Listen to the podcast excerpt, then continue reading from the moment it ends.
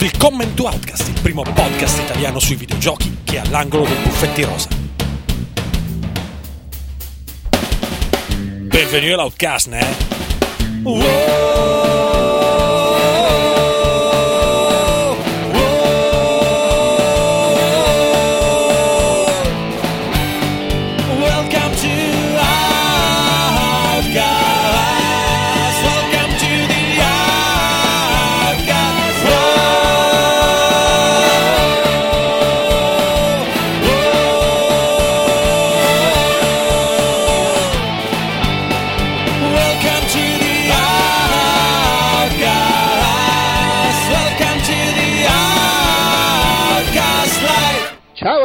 e benvenuti all'episodio numero 21 di Outcast Magazine. Io sono il solito Andrea Maderna, con me questa sera ci sono Luigi Marrone in collegamento con PlayStation Vita. Ciao a tutti della mia nuova vecchia usata acquistata PlayStation Vita. Beh, fantastico, Skype su PlayStation Vita funziona meglio di Skype a casa di Fotone, per esempio. Esatto. che, che è positivo. Comunque Luigi è qua solo per fare questo esperimento con PlayStation Vita, non parteciperà alla puntata, mi confermi, giusto? Esattamente così. Ok, perfetto. I suoi fan possono scollegarsi. Poi abbiamo, a proposito di gente che fa finta di esserci, abbiamo Davide Giulivi, Quella! che Ti tu ci sei... soltanto perché è tra un punto e l'altro, quindi rapidi. Che partita stai seguendo, scusa? Eh, Federer Djokovic finale dell'ATP Finals. Ah, le ATP Final, ma contano qualcosa quelle finali? Non sono quelle tipo sì ci partecipa ma alla fine... No, no, è- no, sono un sacco di punti e soprattutto sono belle perché le vince sempre Federer. Ah, ok, va bene. Questo non è vero. Ecco, sì, subito i tifosi dietro. Va bene, ok, Quedex interverrà se capita, se finisce la partita. Se capita, esatto. Poi abbiamo Lorenzo Antonelli, Assolutamente salve. tornato da- dalle fatiche della Games Week. Bellissima, bellissima. Poi chi abbiamo? Abbiamo Alessandro De Luca, Ciao a tutti. tornato dalle fatiche dell'evento per la recensione di Call of Duty, di cui ci parlerai dopo. Giusto. Del gioco, non dell'evento. Dell'evento Se soprattutto. vuoi parla anche dell'evento. e poi, come avrete sentito dal suo respiro, c'è Ugo Laviano. Ciao, sto respirando anche per voi. Eh, e, e stai, boh, ti stai preparando per il lancio di Wii U. Sto chiudendo il numero di NRU con il lancio di Wii U. È un'esperienza Lisergica. importante, mettiamola così, lisergica magari, no, importante. Ok. Eh, vabbè, sì. Ok, capisco. Va bene, va bene, però sì, no, tu invece non parlerai dei giochi Wii U perché è ancora troppo presto. Ma magari poi faremo un episodio speciale come abbiamo fatto le altre volte. Sto quasi pensando di comprarmelo, pensate. Mm, allora, cominciamo. 2 esce tra un po', eh. Come? Bayonetta 2 non c'è al lancio, lo sai. No, lo so, lo so, però è un po' quella foga da, da lancio console, eh, che non ho mai avuto, però vabbè. E poi dopo una lunga assenza è tornata Elena Vesani, che mi stavo dimenticando di presentare, ma lei me l'ha ricordato. Ciao Elena. Là, ciao a tutti, ma come lunga assenza? C'era anche all'ultima puntata del magazine, non Eh, ma è registrata un po' di tempo fa, insomma. Sì, vabbè, eh, vabbè, vabbè, perché voi fate le vostre cosette tra di voi. cioè- Che non ti invitiamo. La cosa, le invitiamo. case- registrazioni sulla casetta sull'albero per soli maschietti. Esatto, sì, e Susi non viene invitata. Vabbè, mamma mia. Sì, comunque era il, eh, il- oh, la Madonna, il 30 settembre l'ultimo Outcast Magazine. Tu che roba. Ah, pazzesco. E allora è il momento di Puffetti Rosa.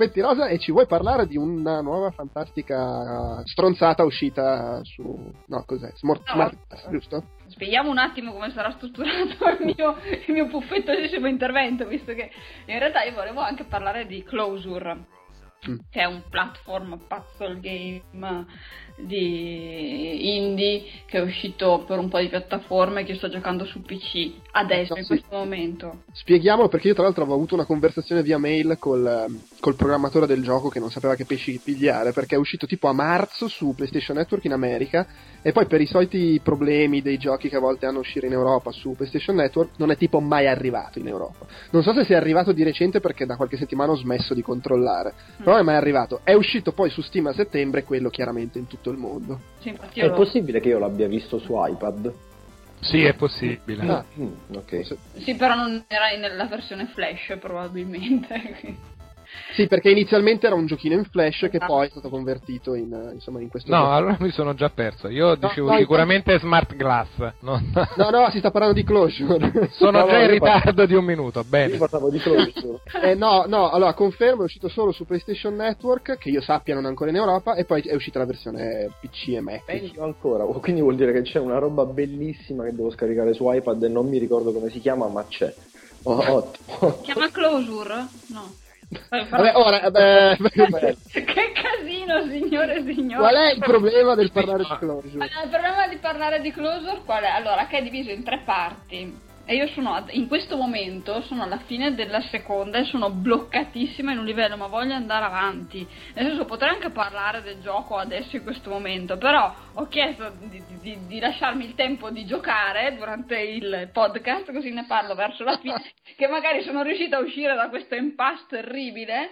Perché poi anche se guardo le soluzioni su YouTube, devo, devo comunque riuscire a farcela, perché cioè, un conto è sapere la strada, ma poi anche, mh, vabbè, vi spiegherò dopo. Cioè, c'è l'elemento action, platform. Action, platform e impeditezza che, che proprio giocano, Ah, ecco. giocano a mio sfavore, però è, è grazioso, è grazioso. A me- Io l'ho provato alla GDC, mi sembrava molto bello, ma ne parliamo dopo. E invece il Fumetti Rosa parli di Smart Glass. Smart Glass di cui ho scoperto l'esistenza l'altro giorno perché non è che vivo attaccata a- a- ai feed delle news di tutto il mondo, di tutti i videogiochi. Smart Glass è, una, è un'app per Windows 8, Android e presto anche per iOS, a meno che non sia già uscita. È, è è già uscito da poco. Sì, è uscita, è uscita da poco. Sì, ecco. hanno modificato la precedente app eh, Xbox eh, per controllarti gli achievement con gli amici ed è adesso diventata Smart Glass. Ah, ecco, sì, perché sapevo che prima c'era un'altra app che l'avevo sempre installata su Android, che appunto avevi l'accesso a una dashboard un po' rivista, eccetera. Si chiamava My Xbox eh, Live. Esatto, ma Xbox Live. Ehm, E, quindi adesso appunto a fine, a fine ottobre è uscita fuori questa app che vista su Android fa abbastanza impressione perché ha l'interfaccia tipica di, di Windows, quella nuova di Windows 8 con le, con le piastrelline, le tiles le chiamano. Soltanto che eh, quello è un elemento tipico dell'interfaccia di Windows Phone, di- di- di Windows 8, eccetera, ma su Android non, non ci quaglia manco di striscio. Soltanto che almeno è una- un attimino simile a quella dell'Xbox eh, e via così. Però c'è anche tipo il pulsante centrale rotondo in basso, cosa che su Android non esiste proprio. Però da quello Fra, che fra l'altro, scusa se ti Eh. interrompo, no, questa cosa che su iOS hanno cambiato la vecchia applicazione, cioè io ho sul, mm, come dice, sul Galaxy Mm. che Android ho ancora anche la vecchia applicazione My Xbox Live e in più ho Smart Glass. Mm. Boh. No, Bello. su iOS è diventata, si è trasformata, cioè c'era l'aggiornamento e trasformava My Xbox Live in, in Smart Glass. Sì, che in effetti non serve più a nulla My Xbox Live perché c'è praticamente la, la V ed è un pezzo di Smart Glass. è una delle, delle schede. Così. E niente, la cosa caruccissima è che finalmente non c'è più bisogno della tastiera per, per, per, per digitare parlare con qualcuno tramite Xbox per inserire i nomi, dati le password, madonna dio le password. Ecco, io non la uso tantissimo l'Xbox ormai, però eh, di solito per me poi tra l'altro inserire le password è sempre un dramma perché me la dimentico e quindi devo inserire 20 prima di, di riuscire a beccare quella giusta. Almeno adesso lo faccio col, col telefono e, e va tutto bene. E che altro c'è da dire? Io cioè, stavo guardando il trailer che, che avevano fatto vedere di lancio de- dell'Xbox. La cosa fighissima che fanno vedere nel trailer è che, eh, vabbè, a parte che è collegato a qualche videogioco, quindi magari tu non so, stai giocando un gioco di ruolo e vedi la mappa eh, sul- sullo schermo del telefono. Eh, però anche collegato a Games of Thrones, alla serie di Games of Thrones, che tu guardi la- le, le puntate in televisione, probabilmente scaricate tramite il servizio di Xbox Live, e, e invece hai tutta la mappa di Westeros sopra il telefono. Quindi non so se, se quello che sta avvenendo nella- nel telefilm viene localizzato sulla mappa sul telefono. Ma cose- durante la puntata in diretta? Così. No, credo che sia per cose scaricate, non so se Ah, ho funzioni con le capito. cose in diretta. Questo l'avevano presentato alle 3 così, non so se Esatto. già arrivo adesso così o se è il trailer quello delle 3. Guarda, io non ho nessun materiale e di certo non vado a comprare di film per vedere se, se- se funziona sta roba, cioè film me li compro altrove, diciamo così. Però, insomma, penso che... Eh, insomma, già perso in partenza, poverino. no, vabbè, però ecco, guarda, la figata è quella di, anche di muoversi all'interno. Io poi che ho un rapporto con i, i pad, eh, è risaputo, eh, è- è molto anche con quello dell'Xbox faccio, de- faccio molta fatica. Sì? Chi è che Sì, so- ho installato Smart Class è partito un video che con un volume altissimo, scusate. Ma è partito da solo, sai, sei tu che ci hai premuto sopra. Se- segnalo comunque che sto guardando su- sulla scheda su Wikipedia con eh, la- È aperta, sì. Es- e non sono segnalati telefilm, però sono segnalati diversi film che, che già la supportano, non so bene in che modo, e anche eventi live. dove- Miss Teen USA 2013, siamo tutti sulla linea di partenza a attendere Miss Teen USA. Beh, però dai, hanno fatto le elezioni americane anche. Eh. Sì, ecco, il, il- il vero dramma, tra virgolette, è che praticamente il 90% delle app per Xbox che su- su- supportano Smart Glass sono app che noi non abbiamo. Eh, NBC, ESPN. Netflix. Ah, Sì, infatti sì. C'è, c'è NBA Game Time che è arrivata quest'anno, che tra l'altro è figa. Eh, però sì, c'è po' poca roba, insomma. Vabbè, come è anche normale. Eh, beh, beh, sì, adesso non so quanta, quanta roba verrà tradotta, però qua- tutte le volte che, che- che c'è qualche, qualcuno che tenta di vendere contenuti multimediali eh, qua da noi in Italia scatta il finimondo. Anche adesso stavo guardando oggi perché la cosa comoda, carina tra l'altro, è che il- eh, stavo ascoltando della musica tramite l'Xbox e riuscivo a comandare l'Xbox dalla camera. Quindi senza dover andare per forza davanti al televisore, perché passa tramite la wifi il, il segnale del, del- del comando alla- da- dal telefono all'Xbox.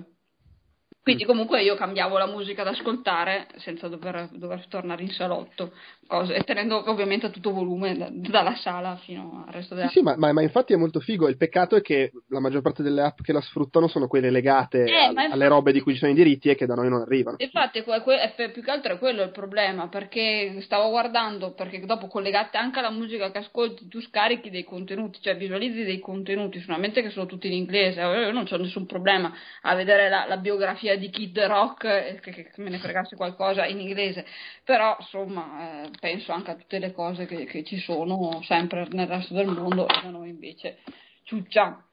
Soprattutto Miss Teen USA, io dubito che riusciremo a vederla.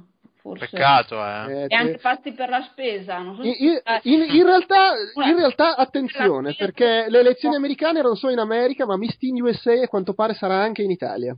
USA. Miss Teen Italia o No, Miss Teen USA 2013, eh, fra i paesi in cui lo danno disponibile c'è anche l'Italia, quindi Sì, a luglio pazzi per la- 2013 mi raccomando. Tu- guarda, mi tengo libera tutto il mese.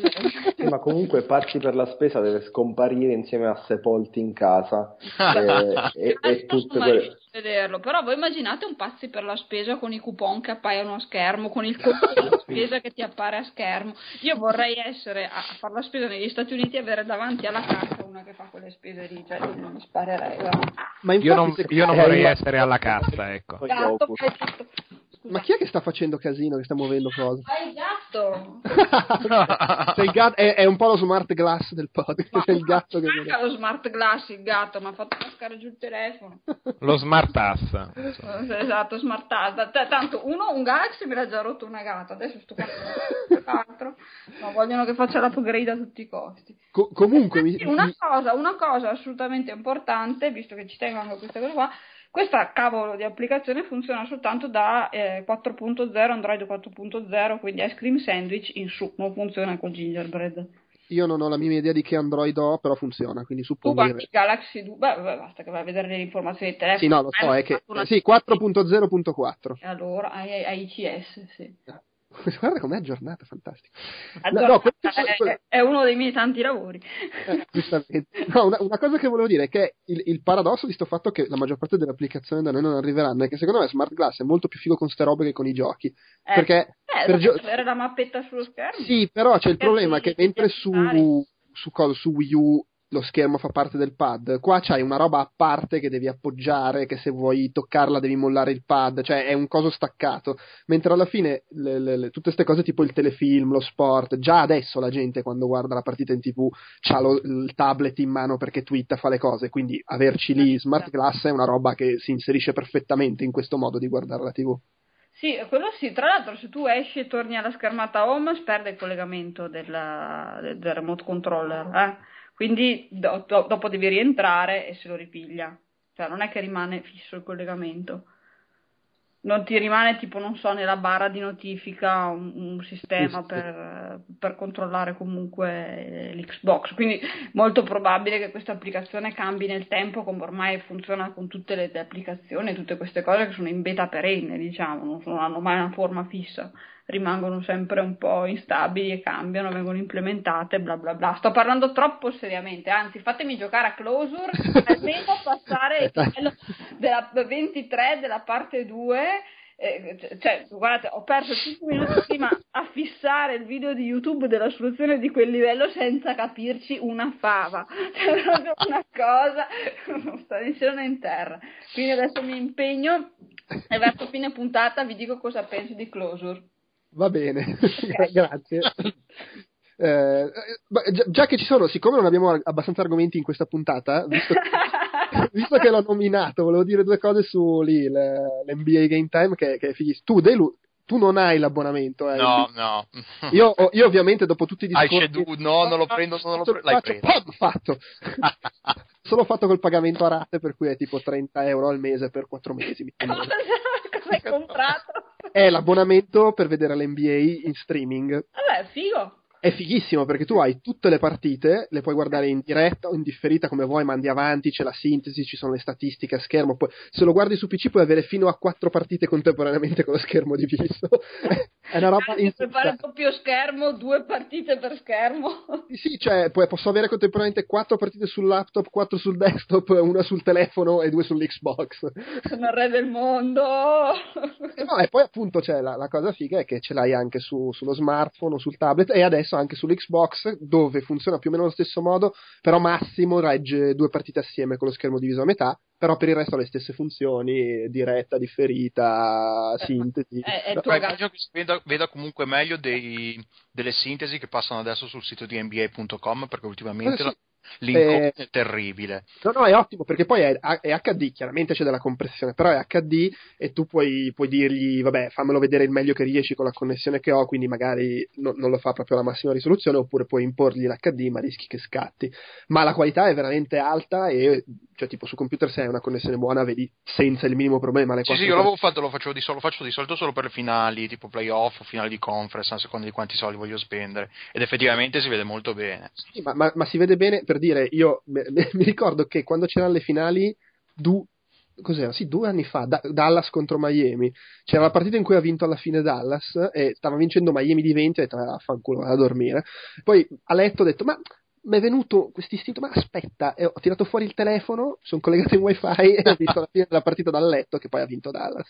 E, e voglio dire, nonostante io non abbia un wifi particolarmente di spessore a casa, anzi ci sono problemi, si vedeva molto bene. Quindi è ottimo se siete malati dell'NBA, non resistete, spendete questi soldi, ne vale la pena, è fichissimo, è tutto bellissimo. E poi è bello, è mo- è bello per- per lo- nell'ottica nerd perché appunto puoi avere tutte le statistiche, guardi, togli, fai, levi, mentre guardi la partita. Figo, figo, figo. Bene, torniamo a parlare di giochi, dai. Torniamo a parlare di giochi, eh, passiamo al ci sta piacendoci e partiamo col pezzo grosso. Delu, parlaci di Call of Duty Black Ops 2.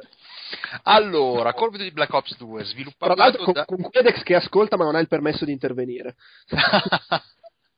sviluppato da Treyarch, è l'anno di Treyarch questo, anche se in realtà poi una volta finito finita la campagna, nei, nei- nei riconoscimenti alla fine dei titoli di coda c'è una marea di studi di supporto tipo Raven, Beachhead, eh, Neversoft, eh, ma veramente tantissima tantissima gente che li ha aiutati a, fare- a finire il gioco. E riprende il filone narrativo in single player, riprende il filone narrativo iniziato dal primo Black Ops, quindi quello di Alex Mason che era il... ehm, il soldato che andava in Vietnam, finiva coinvolto in questa storia di, di spionaggio, guerra fredda, casino vario e, e diciamo e via dicendo. Il secondo invece si svolge a cavallo tra la fine degli anni 70 e gli anni 80 e segue le vicende, sempre, le vicende scusate, sempre di Alex Mason e di- del suo compagno d'armi Woods, che adesso mi sfugge il nome, e del figlio nel 2025, del figlio di Mason, David, che ha a che fare con Raúl Menendez, questo terrorista che la butta un po' sul politico, fa un po' il Bane di The Dark Knight Rises, Occupy Wall Street, se la butta un po' su così, per- però si rivela poi, è comunque un terrorista perché minaccia le la, la pace nel mondo, diciamo. Eh, in single player le prime due ore sono molto incasinate, sa- salta da, un- da una, una, una, una era diciamo tra il 1980 per seguire Mason, Alex al, al 2025 e fa fatica a coinvolgere perché non riesce a tenere insieme la storia dal punto di vista narrativo. Quando poi finalmente si concentra di più sulla storia di Uh, David fi- uh, di Mason figlio qui nel futuro uh, le cose diventano molto molto meglio. Il gioco riprende un po' il ritmo a cui siamo tanto abituati quindi i soliti casini, esplosioni il solito level design abbastanza guidato anche se in questo caso ci sono delle, si ha una leggera libertà di movimento e di approccio tattico mh, maggiore rispetto al passato eh, però il gioco è sempre lo stesso, con lo stesso motore grafico che mostra sempre di più i segni del tempo. Eh, se vi soffermate a vedere le, a guardare l'erba nella giungla è una roba vergognosa, però ha anche degli effettini carini qua e là. giungla è vergognosa. Cosa? Sì, no, scusate, vorrei sottolineare che nel frattempo dietro le quinte è entrato in, in trasmissione Fabio e subito tu parli di erba. um, eh, però hanno anche degli effetti carini, tipo la pioggia, le rifrazioni attraverso l'acqua, tutte queste cose così. Cioè, paragonato a un Frostbite 2, ovviamente dal punto di vista tecnologico è indietro di un paio di generazioni, tipo. Però come rese... Frostbite come... 2 su PC. Su PC, sì. Vabbè, uh, però... se no la gente dice ah... Basta tu, Ugo, parlare delle versioni minori che giochi te. e, um, informazione, però, su Xbox 360 gira comunque a 60 frame al secondo che è sempre un bel vedere rende comunque. Da, ah, dal punto di vista narrativo c'è una, nuova, una, grossissima novità che ci sono sei finali differenti e du- lungo durante tutta la campagna ci sono di- molti momenti in cui le- l'esito di quello che sta accadendo non è prefissato, quindi per, per dire eh, se si sta seguendo un cattivo, non è come nei giochi precedenti che va bene anche se vi attardate a prendervi un caffè, se è stato deciso che lo, che lo catturerete alla fine, lo catturerete. No, bisogna sbattersi per, per inseguirlo. E tra un, una missione e l'altra ci cioè, sarà aspetta, un... puoi non riuscire a beccarlo e il non gioco va avanti a beccarlo, esatto. E la trama, il, la trama prosegue si modifica in base alle, all'esito di quella, di quella missione lì. Quindi magari durante l'evento poi abbiamo chiacchierato anche con gli altri colleghi che hanno partecipato e abbiamo vissuto tutti più o meno una storia differente e il finale è stato per molti differente, essendoci in sei diversi non tutti abbiamo finito il gioco nello stesso modo. Quindi è molto bella questa cosa qua, secondo me, perché per assurdo è implementato meglio in, in Call of Duty Black Ops 2, essendo più più ristretto, più piccolo, quindi le, le diramazioni devono essere gestite solo lungo 5-6 ore di, di, storia, che in un Mass Effect ovviamente, perché l'effetto, le conseguenze delle nostre scelte, delle nostra, della nostra incapacità è molto più evidente e vediamo gli effetti molto più in fretta. Una cosa che però secondo me è un problema perché comunque Call of Duty è un gioco che ci ha abituato a tenerci per mano, non ci ha mai dato la libertà di, libertà di, non ci ha mai dato la libertà di scelta, non ci ha mai dato la possibilità di influ- influenzare in nessun modo.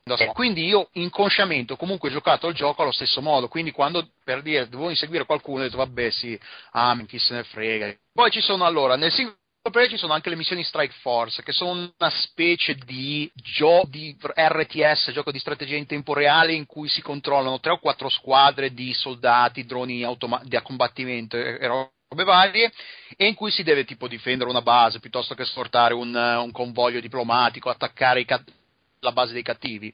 Sono terribili, sono terribili perché si mette in risalto uno dei difetti più grossi del gioco che è la uh, l'intelligenza artificiale dei, dei personaggi non controllati da noi. Ed è terribile perché i nostri soldati sono incapaci di difendersi, ma non tanto di sparare e colpire il nemico, anche di nascondersi dietro un muro, invece di micilli in mezzo a una piazza a farsi sparare dai cattivi. I cattivi sono stupidi allo stesso modo, però sono talmente tanti di più che non si nota questo problema. E sono frustranti perché senza, è impossibile giocarli col, senza intervenire direttamente, si può prendere il controllo di un... Sono tanti di più in, rapport, in un rapporto di... Ma saranno tipo il doppio di noi almeno? Mm. Quindi, però alcune missioni sono più facilmente gestibili ed è possibile comunque prendere in tutte le missioni il controllo di un, un, un, membro di una squadra, che sia un soldato, che sia un, un drone. Però cioè, non è come nel single player in cui il gioco comunque è bilanciato per essere giocato solo. Questo in teoria è bilanciato per essere giocato da gruppi contro gruppi.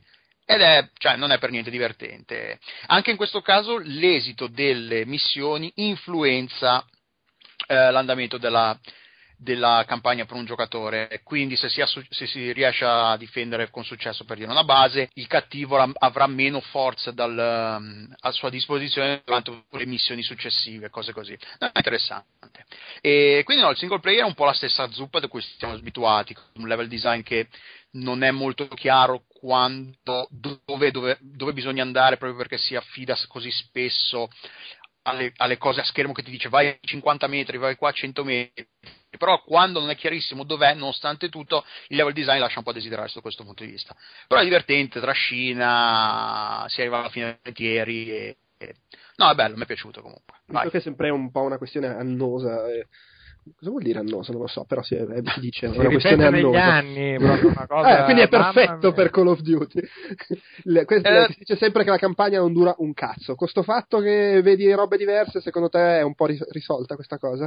Allora, dipende da quanto piacerà la campagna. A me la curiosità di rigiocarlo, magari di raffrontare le missioni in cui so che succedeva qualcosa, ce l'ho per magari impegnarmi di più o comunque eh, decidendo nel momento in cui si può, pre- cioè chiaramente a schermo, premi X, premi X per fare questo, premi Y per fare quest'altro, quindi ok, lì è più chiaro. Però ci sono altri momenti in cui le scelte sono molto più, su- molto più nascoste, molto più subdole, tipo se si arriva abbastanza in fretta in un'area si può bloccare un, per dire, un personaggio che sta distruggendo delle prove però sono cose che scopri parlando con altri giocatori che magari sono arrivati lì, ah ma sai ho visto quello lì, ma come?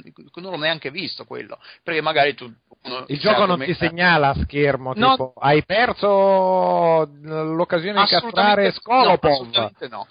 Ah, ok, succede Tra una missione e l'altra c'è un, una, la situazione della carriera in cui ti dice però che tipo missione conclusa con successo però è stato perso per dire un un, uh, un membro ma anche cose stupide tipo eh, fantastico perché non si è sentito lo spoiler sì. no no non era un spoiler grosso Vai, ma va bene così, no, va bene così. la nascosta era membro comunque no no mi sto tenendo assolutamente sul vago non avrei fatto i riferimenti precisi a niente no comunque no è divertente a me è piaciuto ma te eh, parte lì finito male cosa? Dei sei finali, hai visto quello nello spettro di buono buono o quello nello spettro di minchia che schifo che fai? Uh, io mi sa che ho, ho, avuto uno dei peggiori perché minchia che, che fai? Ho capito. finito, ma no che è fini, non è finito benissimo diciamo il mio. Non è C come coglione. È abbastanza abbastanza. Però no però eh, sono arrivato alla fine e non ci sono rimasto male. Perché forse anche perché non, pensa, non, non mi ricordavo questa cosa di sei finale quando ci ho giocato. Quindi ho detto vabbè è finito così. E quindi poi anche quando ho scoperto che probabilmente avrei potuto avere un, dei finali diversi non è che ho detto ah ma quello, quel finale non mi è piaciuto è stato un finale che comunque era coerente con quanto era successo fino a quel momento nella trama. Quindi andava bene cioè, eh, insomma, eh, il finale di ehm, Call of Duty è meglio del finale di Mass Effect. Eh, sì, decisamente. No, no, quello è scritto bene. È un po' sempre come questa narrativa un po' invadente che ti interrompe spesso, che ti parlano continuamente, che ti vogliono raccontare queste, queste scene di intermezzo continuamente. Però il gioco si lascia giocare volentieri, molto volentieri. Poi, quando finalmente si fa nel futuro e si gioca seriamente, incominciano a esserci scene di, di, impatto dal punto di vista coreografico, estetico, costruzione dell'immagine. No, no, hanno fatto un lavorone sotto questo punto di vista. Vabbè, cioè hanno un'esperienza sotto questo punto di vista ormai da, da anni che lo fanno, però riescono comunque a sorprendere eh, nonostante tutto, in positivo. Ottimo, quindi consigliato. Sì, sì, no, per il, a chi piace, cioè è il, è il, gioco, se vi è piaciuto in passato, continu- 90 su 100 vi, continu- vi, piacerà anche questo. A me, se a me, piaciuto... mio, mio. se non vi è piaciuto difficilmente questo vi ca- farà cambiare idea, anche se la storia delle, della trama che degli, sbi- degli svincoli, degli, dei bividi della trama potrebbe invogliare qualcun altro magari a darci una, un'occhiata per vedere se è effettivamente interessante. A me uh, è piaciuto. Se, probabilmente se avrò la possibilità uh, proverò le, riproverò la campagna per vedere un po' come, come cambia. Va bene, eh, ok, allora. Multiplayer e partite a tre squadre. Il multiplayer non si può giudicare dopo averlo giocato così. A... Ci, ho giocato, ci ho giocato poco. Allora, sono arrivato a livello 28 circa su 360 su console, quindi ero scarso, la colpa del pad, sai com'è. Comunque, eh, l'impressione è sia, che sia divertente. eh, che le mappe siano belle e che però ci sia la questione che come spesso accade non tutte perché non si adattano alla modalità sono sempre quelle le mappe. Quindi alcune mappe rendono meglio su alcune modalità piuttosto che con altre. Eh, hanno cambiato come vengono assegnate le killstreak quindi le ricompense delle killstreak. Non sono più legate al numero di uccisioni fatte ma sono legate al numero di punti ottenuti nella stessa vita eh, da quando si rispona alla morte. Quindi per un, un classico UAV ce ne vogliono, 300, ci vogliono 375 punti, per l'ultima che è lo Swarm, che sono tutti questi droni volanti, ce ne voglio 1400. A seconda della eh, modalità si hanno tipo un'uccisione in, Team Deathmatch sono 3, 300, eh, 100 punti, quindi sono 4 kill più o meno per, una, per un UAV. Ed è, ed è, più interessante perché comunque eh, inco- incoraggia a giocare di squadra di più invece, di, invece di che correre dietro a uccidere. Completare gli obiettivi dà delle ricompense concrete. Comunque no, eh, a me è piaciuto per quel poco che sono riuscito a giocarci, non ci ho giocato abbastanza, vorrei giocarci di più. Mi sembra un po' sempre lo stesso anche in questo caso, con la, teo- la tonnellata di armi, eh, accessori per le armi, perk e tutto il resto. Ah, le armi non si sbloccano più armi accessori non si sbloccano più eh, automaticamente con i livelli, ma ogni livello riceviamo un gettone che possiamo spendere per sbloccare quello che vogliamo. Quindi se per, io non uso mai i fucili da cecchino, quindi i gettoni per gli fucili da cecchino non li userò mai, per dire. Ehm, però no, è divertente però ci ho giocato poco, le, le, le, partite non erano tanto incasinate perché essendo più o meno tutti scarsi allo stesso modo nessuno arrivava a sbloccare la super ricompensa che, che massacrava tutti senza toccare niente, era un pochino più a misura d'uomo sotto questo punto di vista. Ehm, zombie. zombie, allora, secondo me hanno, l'hanno espansa. Hanno, inse- hanno in, in, uh, inserito una modalità che si chiama Transit con la Z, Transit, che ehm, praticamente ti fa, ti fa, partire da una mappa, da una parte, dall'inizio della mappa, e si può salire su un autobus che ti porta da, in tutte le zone della mappa. Quindi le mappe eh, sono, divise in, in, queste micro aree che sono paragonabili più o meno co- a quelle delle modalità precedenti dove si faceva la modalità Horda. Ed è una scoppiazzatura abbastanza spudorata di quello che è Left 4 Dead 1 e 2 con gli stessi personaggi che parlano continuamente, che fanno le battutine, tutte queste stronzatine qua. Purtroppo però i personaggi sono veramente, veramente antipatici, sono dei rompicoglioni che vorrebbero da farli stare zitti subito. Eh, però non è, part- è, è piacevole, però secondo me non è niente per cui io consiglierei veramente di acquistare il gioco. È un po' sì, vabbè, ok, c'è ogni tanto magari ci si gioca, però no, comunque no, è piacevole a, bre- a brevi tratti, ma non alla lunga. Anche lì però non ci ho giocato tantissimo, quindi non saprei fin- a- alla lunga. Però con la mes- modalità... Già alla breve ti aveva un po' rotto i coglioni? Abbastanza, sì, figuriamoci alla lunga. Però in modalità transit gli sviluppatori che erano presenti hanno detto che c'è veramente una marea di roba. La mappa è abbastanza grossa da visitare, quindi quindi e si, e si può, ci si può spostare da un'area all'altra, tra una macro area all'altra, a piedi volendo, non, non c'è bisogno di farlo a, a, a, bordo sull'autobus. Quindi c'è tutta questa parte di mappa che noi non abbiamo visto che è esplorabile. E, um, quindi sì, in teoria c'è tantissimo da, da, fare, in pratica non lo so, perché anche perché al lancio c'è solo una macro area che è Green Run se non sbaglio. E ovviamente poi col DLC loro aggiungeranno mappe, però al lancio praticamente ci sono 6 o 7 micro aree collegate una tra l'altra. Quindi 7 siamo sicuri? No, no, su quello non, i numeri di quelle non le so, anche perché noi le abbiamo viste tutte, anche perché morivamo troppo, molto prima di visitarle tutte. Eh, lui ha detto 6 o 7, però non, non, voleva, non voleva, confermarlo, voleva lasciare il, il dubbio per eh, poi chi lo, chi, lo, chi lo, sbloccherà, chi ci giocherà. Eh, però sì, è carina, ma niente di che secondo me. Quindi no, bello, of Duty Black Ops 2 è bello secondo me. curiosità? Curiosità, allora, cosa? La torretta sonica, torretta sonica, ti piace la torretta sonica, eh? Parliamo anche un attimo della cosa più importante di Call of Duty, cioè è facile girare intorno alle mappe, alle modalità, le armi, come sono queste armi? Dunque io vorrei sottolineare che tutti sono molto terro- sono, sono, sono, sono, le armi. sono tutti terrorizzati dal fatto che è l'unico gioco che ha Halo in scaletta e quindi lo vogliono far parlare tanto su questo. Scusate. uh, le armi sono una marea, ce ne sono alcune che non avevo visto nei giochi precedenti, poi ci sono altre che tornano. La resa è buona, nel senso che il, eh, c'è, un, c'è, un, lavoro sul sonoro molto ehm, accurato, secondo me. Non, non hanno quel suono da giocattolini che avevano precedentemente, quindi sembrano più campionate. Vere eh, più reali senza avere quelle, non so, lo shotgun che fa questi, questi botti enormi, no, son, son, sembrano più contenuti e più, più d'atmosfera. Eh, le armi però no, a, a, contrariamente a quelle di Battlefield che ogni tanto sparano e non si sa bene dove spariscono i proiettili tra, la, tra quando escono dalla canna e quando arrivano al bersaglio, queste vanno tutte a segno e però tendono a essere molto semplici da usare, nel senso che il rinculo è sempre piuttosto basso, quindi una volta che, che si mette il, il, mirino sul nemico non, è difficile che, che, si perda completamente il controllo dell'arma, che spara, spari ovunque.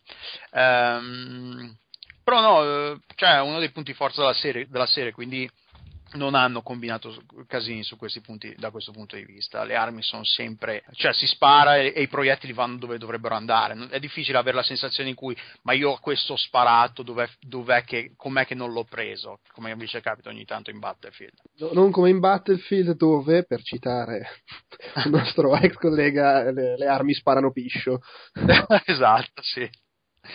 Eh, ma Battlefield punta più su altre cose, quindi lo si perdona sotto quel punto di vista, diciamo. Mentre in questo, essendo continuamente a spararsi, perché gli spazi sono sempre così ristretti, eh, è importante che le armi non facciano cilecca, diciamo, e non, e non lo fanno, no, non, uh, sono affidabili. Beh, a meno che uno non abbia una brutta mira. No, ma, no, ma il punto è quello, il fatto è che se, se l'hai mancato è perché l'hai mancato tu non perché è il proiettile che, che non, non, ha registrato il, la collisione tra il, tra il, proiettile, il gioco che non ha registrato la collisione tra il proiettile e, vers, e il bersaglio, diciamo. Cosa che succede in Battlefield. Battlefield. Ma tu l'hai mai usati la torretta, quella che ti dà i mirini, quelli, come si chiama, a raggi X che vedi attraverso... No, vaffanculo c'è la palla bianca. No, non ci sono arrivato, però ci sono nella campagna per, single player si sblocca tipo il fucile che puoi caricare e che buca attraverso il, che col mirino a infrarossi che, che buca attraver, può sparare attraverso i muri. Quindi lo tieni, lo tieni, tieni il grilletto premuto carica 3-4 eh, livelli e poi se, lasci, se, rilasci parte un proiettile a, a, grande penetrazione che sfonda muri e fa tutto. Però questo non so se c'è nel, nel multiplayer può darsi, probabile. Va bene, senti, grande penetrazione. Sì, basta. il primo gioco in scaletta, basta. Basta anche voi fare domande Oh, eh. che cazzo, che poi lui risponde. Sì, ma però, poi uno uh, vuole... Sì, vabbè, però... Potrebbe guarda che ti metto giù. No, ma ha parlato soltanto del sonoro delle armi. Io più che altro volevo sapere. Non è vero, anche... ha parlato anche del piscio delle armi. Ma no, di balistica e di sonoro fondamentalmente. Io volevo sapere se la pesantezza era palpabile, poteva influire sulla velocità. No, no, è vero, perché comunque se ti muovi con un'arma più leggera.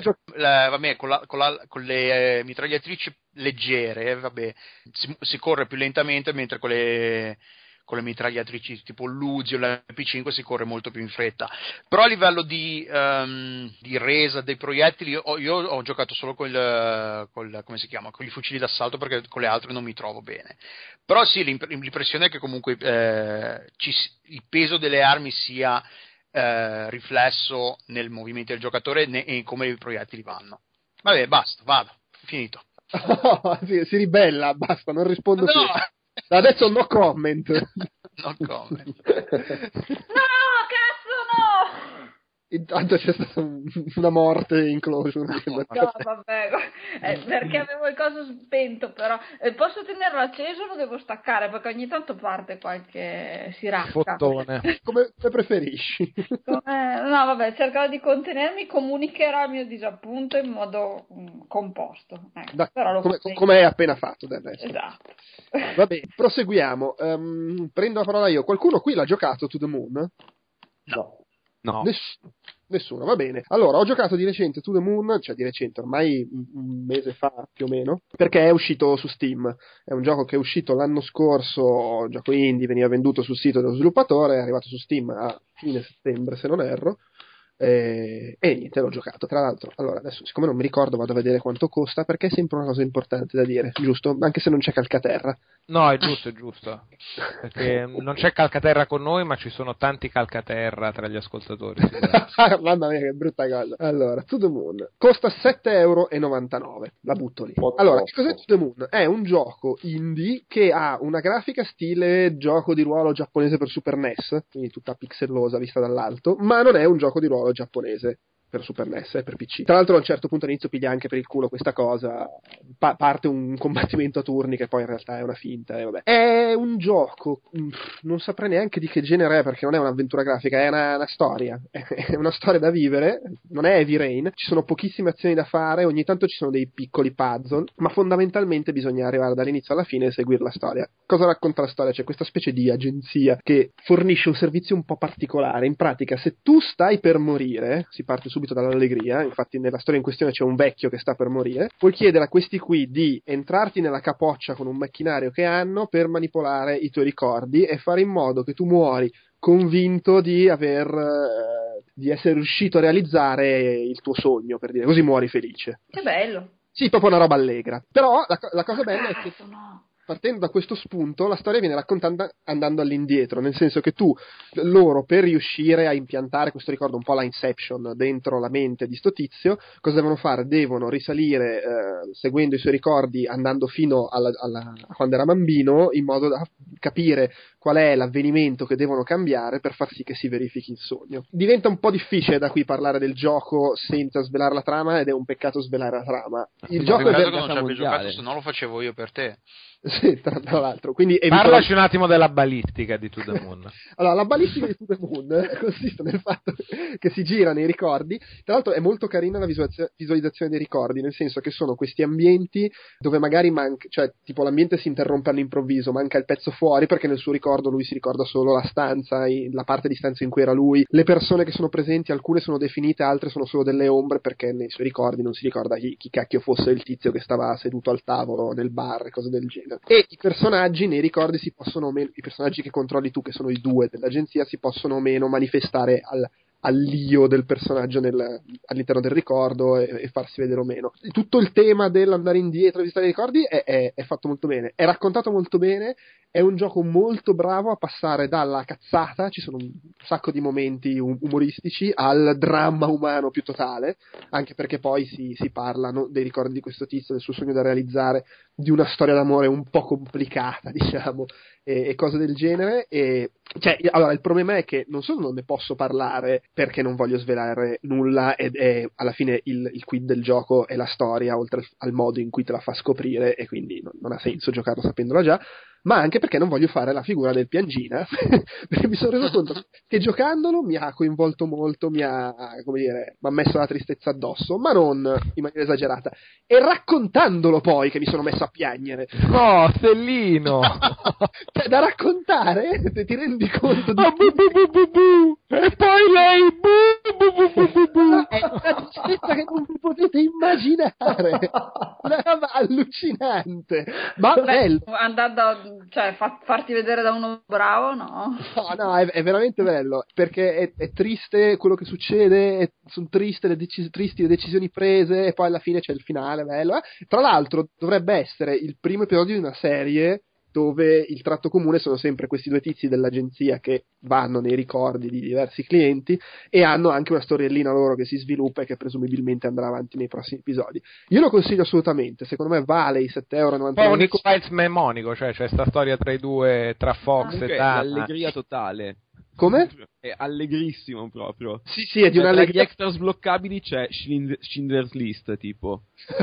Guarda che c'è la finito il gioco, beccati anche questo. Ma la cosa fantastica è che fa ridere di brutto, cioè è pieno di cazzate Ah, incredibili e poi all'improvviso, pam, la mazzata sulle palle. Ma, dopo- ma- ma- ma- una domanda che non ho se- forse non ho sentito all'inizio, per che piattaforma è? È per PC. Ah, per PC.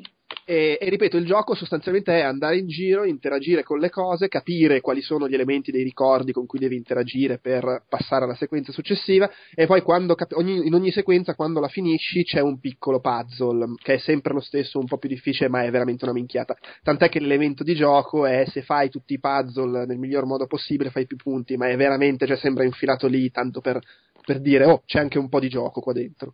Per cui se fa incazzare il gioco in cui non si fa altro che andare in giro per far andare avanti la storia probabilmente questo non può piacere. Ma è molto bello e secondo me merita gli 8 euro come li merita non lo so ma, ma fa più ridere o più piangere?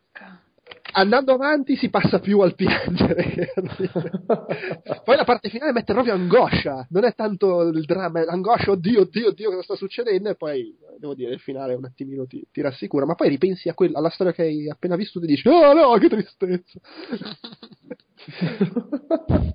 no, però davvero lo, lo consiglio, è, è proprio... Se volete passare una serata a piagne, guardate. È fantastico. Ecco, devo dire, probabilmente se lo giochi di fila magari ti commuove anche giocandolo. Io ho questo fatto che gio- ho fatto delle pause, l'ho giocato tipo in 3 o 4 giorni e magari perdevo un po' l'abbrivio del coinvolgimento emotivo e quindi poi la, la lacrima sul, miso, sul viso mi è venuta a raccontare. La lacrima sul miso? La, la, c'è una scena tristissima in un ristorante giapponese e lei allunga la broda con le sue lacrime. Bisognerebbe fare scrivere una canzone a Babic di questa roba qua. Se gli, dicia- se gli diamo il tema una lacrima sul miso, secondo me lui domani ci fa avere una canzone. Vabbè, comunque giocatevi To The Moon che, che merita. Ma anche no, scusa, perché dovremmo piangere? Vabbè, ma pia- non è che si piange È bello provare emozioni forti in una Sì, vita ma- che- ne avevo già abbastanza Oh. nella mia vita, per favore. Poi è bello, è bello anche come gioco, cioè quel discorso di come ti fa giocare quei pezzettini di storia, che è un giocare per modo di dire, però è, fa- è- fatto bene, è strutturato bene, non è un racconto lineare, è una roba in cui scopri le cose piano piano e ci sono quei momenti in cui capisci, ah qua sta per succedere questo, no! Ma non Eh. sapete quante emozioni forti sto provando io in questo momento, la mannaggia, la vacca. Guarda. Cioè, in, in mezzo, io ho parlato di, di un giochino minuscolo, in mezzo a Black Ops 2 e a Forza Horizon, un altro grande mega blockbuster, dai parlaci di Forza Horizon, tu che sei qui solo per parlare di macchine. Acquistatelo, ma proprio senza ombra di dubbio. Sì, sì, Fotone, parliamo Lo devo prendere, lo prendo, lo prendo anch'io. Ah, perdonatemi, so- rido spesso, forse avrò riso tre volte. piangendo per tre To The Moon. anni. no, ma per tutto. Ma si realtà. piange in Forza Horizon?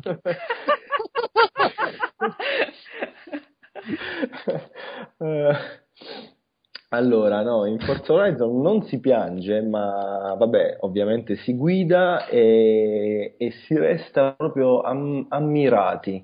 Proprio si resta ammirati, credo che si possa dire, si resta ammirati, non lo so comunque se si Eh, può dire o no. adesso quando uno ti ha criticato su Facebook la sintassi hai paura a Sì, parlare. tra l'altro volevo sottolineare che insomma già ne ho scritto di Forza Motorsport una recensione con una sintassi invidiabile, ma Ma qui Forza Horizon. Forza Horizon, esatto. Ma qui rilancio il voto che, che gio- che già, che già gli ho dato e lo alzo di altro a mezzo punto. Perché è una figata, perché è una figata eh, bellissima e va acquistato, ovviamente, poi io consiglio sempre che di guidarlo con un, con un bel volante e che sia il migliore possibile, quindi possibilmente Fanatec eh, CSR Elite. Tra l'altro è curioso notare che dalla scaletta poi parlerò anche di, parlerò anche di Need for Speed Adesso, scusatemi, e eh, al solito dicevo, vabbè, eh, vabbè, mi, mi interrompono, cioè una volta che si parla di macchine Dai, parla. e, e le- livello di la- sottofondo, tranquillo. E la cosa bella è che ho, ho scritto e detto che Forza Horizon è un po' il Grand Theft Auto dei, dei giochi di guida, e mentre Need for Speed è un po' il Call of Duty dei, dei giochi di guida, perché comunque io vado, vado avanti per eh, stupidi paragoni de- del genere. Cioè, questo è proprio il mio Ma è il Call of. Duty nuovo con diversi finali o è quello vecchio? No, eh, Ma come allora- so- com'è la balistica? Allora, incominciamo a parlare delle armi di Forza Horizon. Le armi di Forza Ecco. Horizon sono la Abarth 500 SS e la 595 SS, poi abbiamo l'Alfa Romeo 8C Spider e la 8C competizione. c'è Ascari, Aston Martin, bellissima la One 77 che costa milioni e milioni di dollari, non è vero, un, un- uno e mezzo forse, insomma, ma comunque è rarissima. Poi abbiamo le Audi che non hanno personalità e come insomma dice Top Gear sono guidate da cazzoni. E c'è la Sport 4, l'RS4, la TT e vabbè, poi la Bentley che Ah, Ci stai possiamo... facendo l'elenco delle macchine. possiamo- Sì, ma perché comunque l'ho giocato È la balistica, è la balistica. No, è la Lo- ballistica. No, no, l'ho giocato talmente a fondo da poter, eh, da Fare poter l'elenco delle- parlare, insomma. Comunque, vabbè, Eh, tagliando corto, Qual è la tua auto preferita e perché? allora, la mia auto preferita attualmente è la Ford R... allora, è la- è la Ford RS 200 Evolution, che è un modello da rally che cor- corse nel, ehm, gruppo, nei fa- nel, nel famoso gruppo B degli anni 80 di quei bolidi da 500 e passacavalli, che poi fu abolito perché la gente ci moriva dentro. E il bello di guidarla in eh, Forza Horizon è che la puoi Non ci pompare- muori dentro. Puoi non morirci ci muori muori dentro. E non si può Non ci morire muori dentro, ma ci dentro. godi in una maniera pazzesca. Certo, poi è bellissimo, sono bellissime anche tutte le Ferrari, dalla 599XX Evoluzione alla 458, sia in versione Fotone, Spider, attenzione, fotone. che in eh, versione... eh, sì, dimmi Gio, Gio, dimmi, dimmi. Eh, ma se sei uno che ci piacciono gli altri Forza, ci piace anche Forza Horizon o chiamarlo Forza è pubblicità ingannevole? Eh, allora, qui si entra in un discorso lungo e complesso. Oddio. Nel senso che il sistema di guida è quello di Forza, di Forza Motorsport, che eh, insomma chiamiamolo il, il brand alla base anche di, poi, di Forza Horizon. Eh, perché non penso che Horizon, dico questo perché non penso che Horizon sia una, uno spin-off, una derivazione una, o, una, o una roba a parte, ma è un diverso modo di intendere Forza Motorsport, cioè eh, da guidare proprio in maniera più rilassata o più esagerata ehm, senza andare a ricercare la curva su- sul cordolo, la puoi guidare quasi col braccio fuori dal finestrino. Eh, ci sono i geyser, cioè l'altro giorno sono- mentre guidavo visto, non c'ero mai passato, di lì c'era un geyser che usciva dal, insomma, da, una terra assurda, brulla, con un rettilineo di chilometri e chilometri e chilometri, con una gara di accelerazione da 400 km orari. Tra l'altro consigliabile, aff- insomma, è consigliabile affrontarla con una uh, Veyron oppure una, insomma ci sono altre auto da un migliaio di cavalli.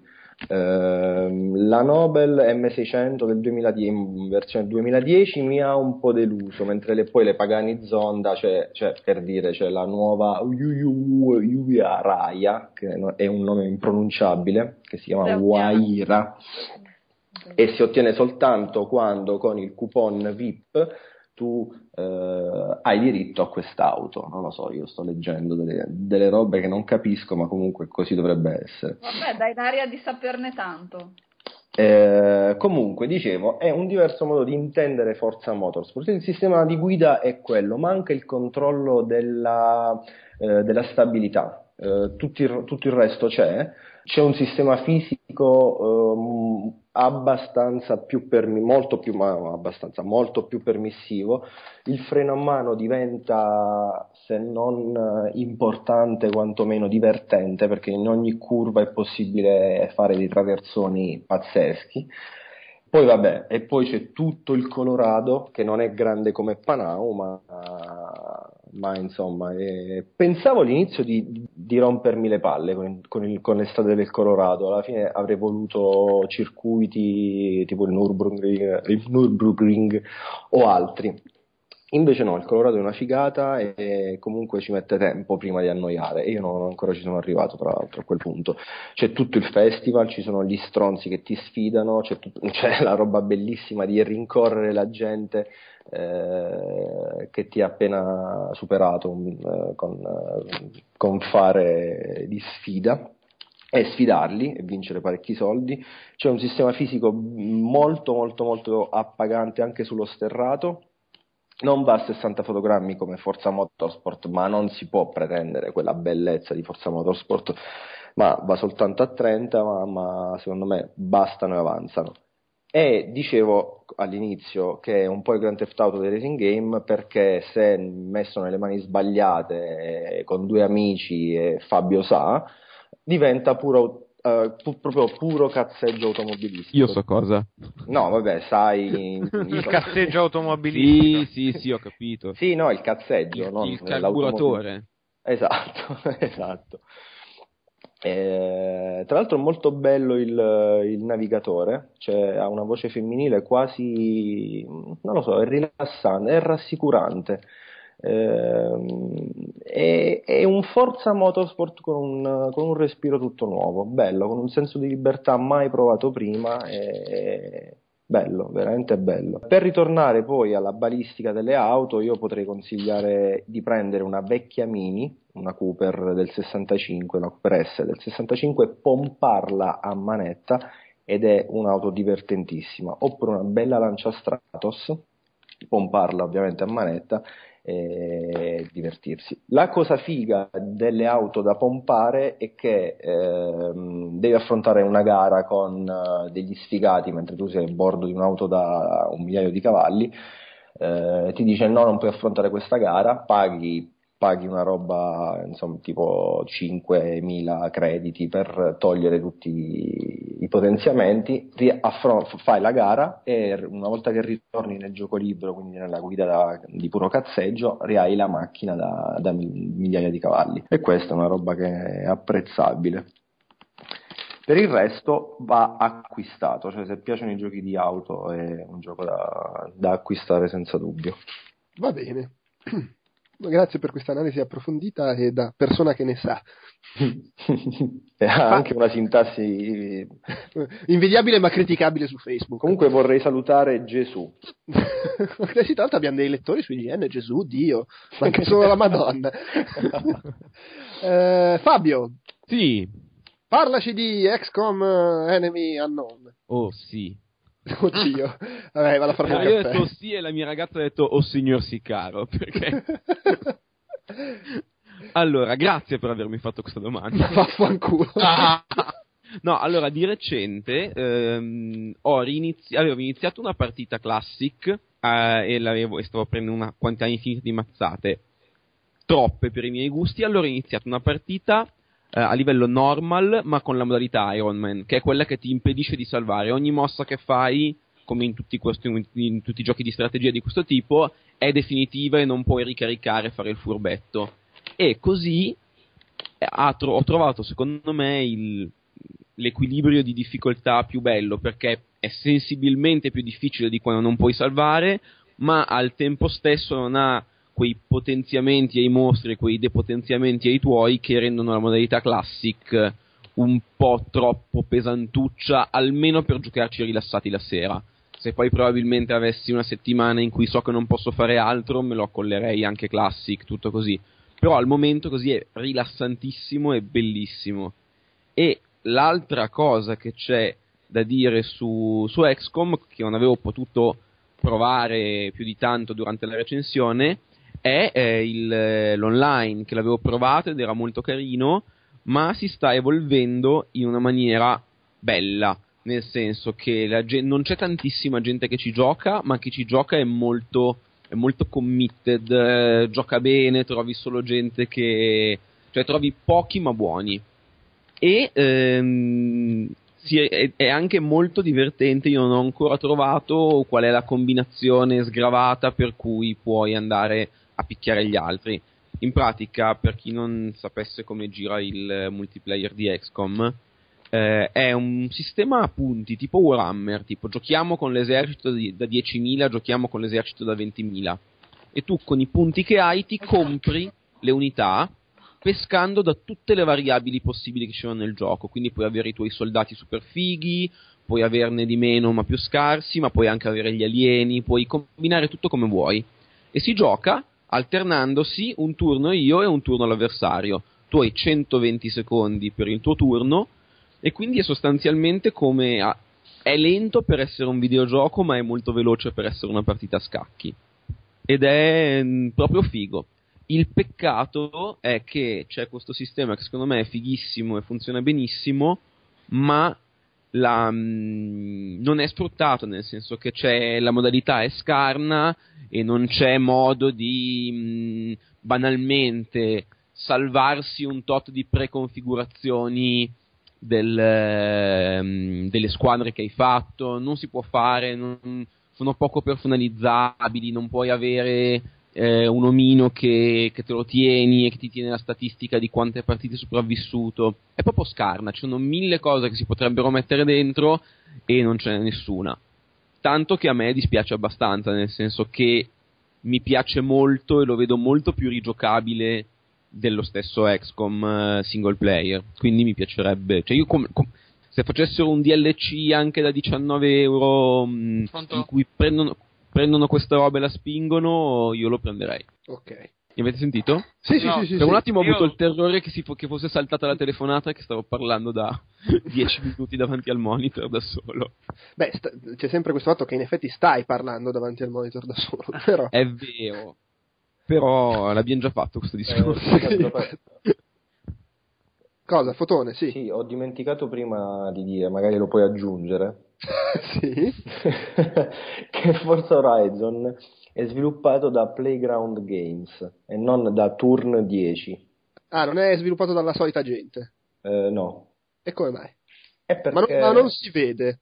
È gente, Ma- sono quelli di Codemasters, è gente che è uscita da Codemasters se non sbaglio. Sì, da- ma anche da... da, sì, da mi sembra- ah, ricor- no, no, no, no, scusa, sto- mi sto confondendo con Need for Speed, da- tipo Bizarre o altri team. Sì, comunque sì.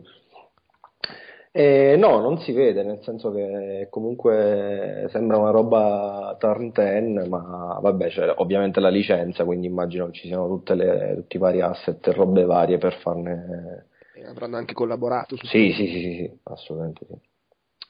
Va bene. Incredibilmente breve è stato Fabio. Eh, Sono, sono quasi, sono quasi deluso.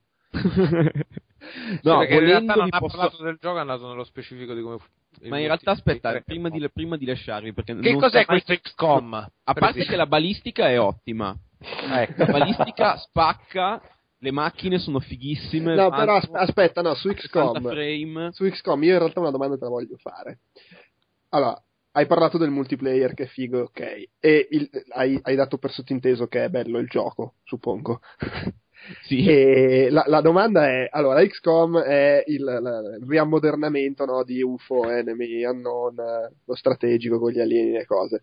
Ora, hanno sicuramente cambiato delle cose che non ci sono più, che c'erano prima, e la domanda è, da iper appassionato dell'UFO originale, il livello di fastidio per le cose che c'erano e non ci sono più, da 1 a 10, quant'è? Ma guarda, per me, sinceramente, da fan estremista, ti direi tre, nel senso proprio poco, perché non hanno, cioè da un lato è sì, è un remake, ma dall'altro vedi subito che ci hanno messo così tanto dentro che non è una reskin HD.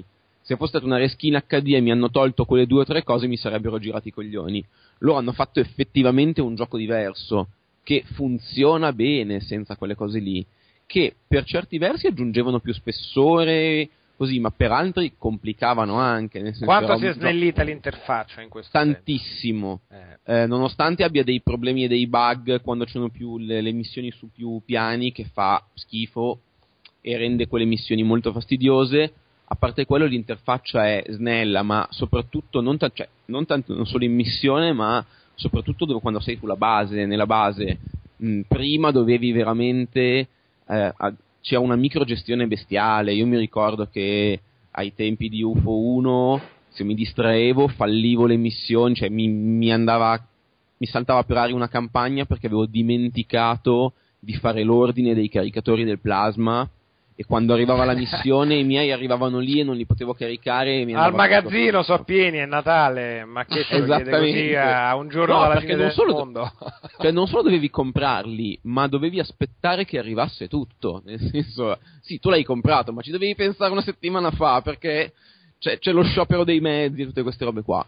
Mentre invece qua queste robe qua non ci sono. Eh, da un lato, appunto, sì, si va a perdere quella parte di paura e panico che ti veniva dalla consapevolezza che gli alieni non li prendevi tutti e se ti distraevi o se ti andavano male le cose potevano farti una base nel tuo continente e poi venirti a prendere. Cose brutte che qua non ti succedono e se ti comporti bene anche a Classic non succede, non succede mai nulla di troppo brutto.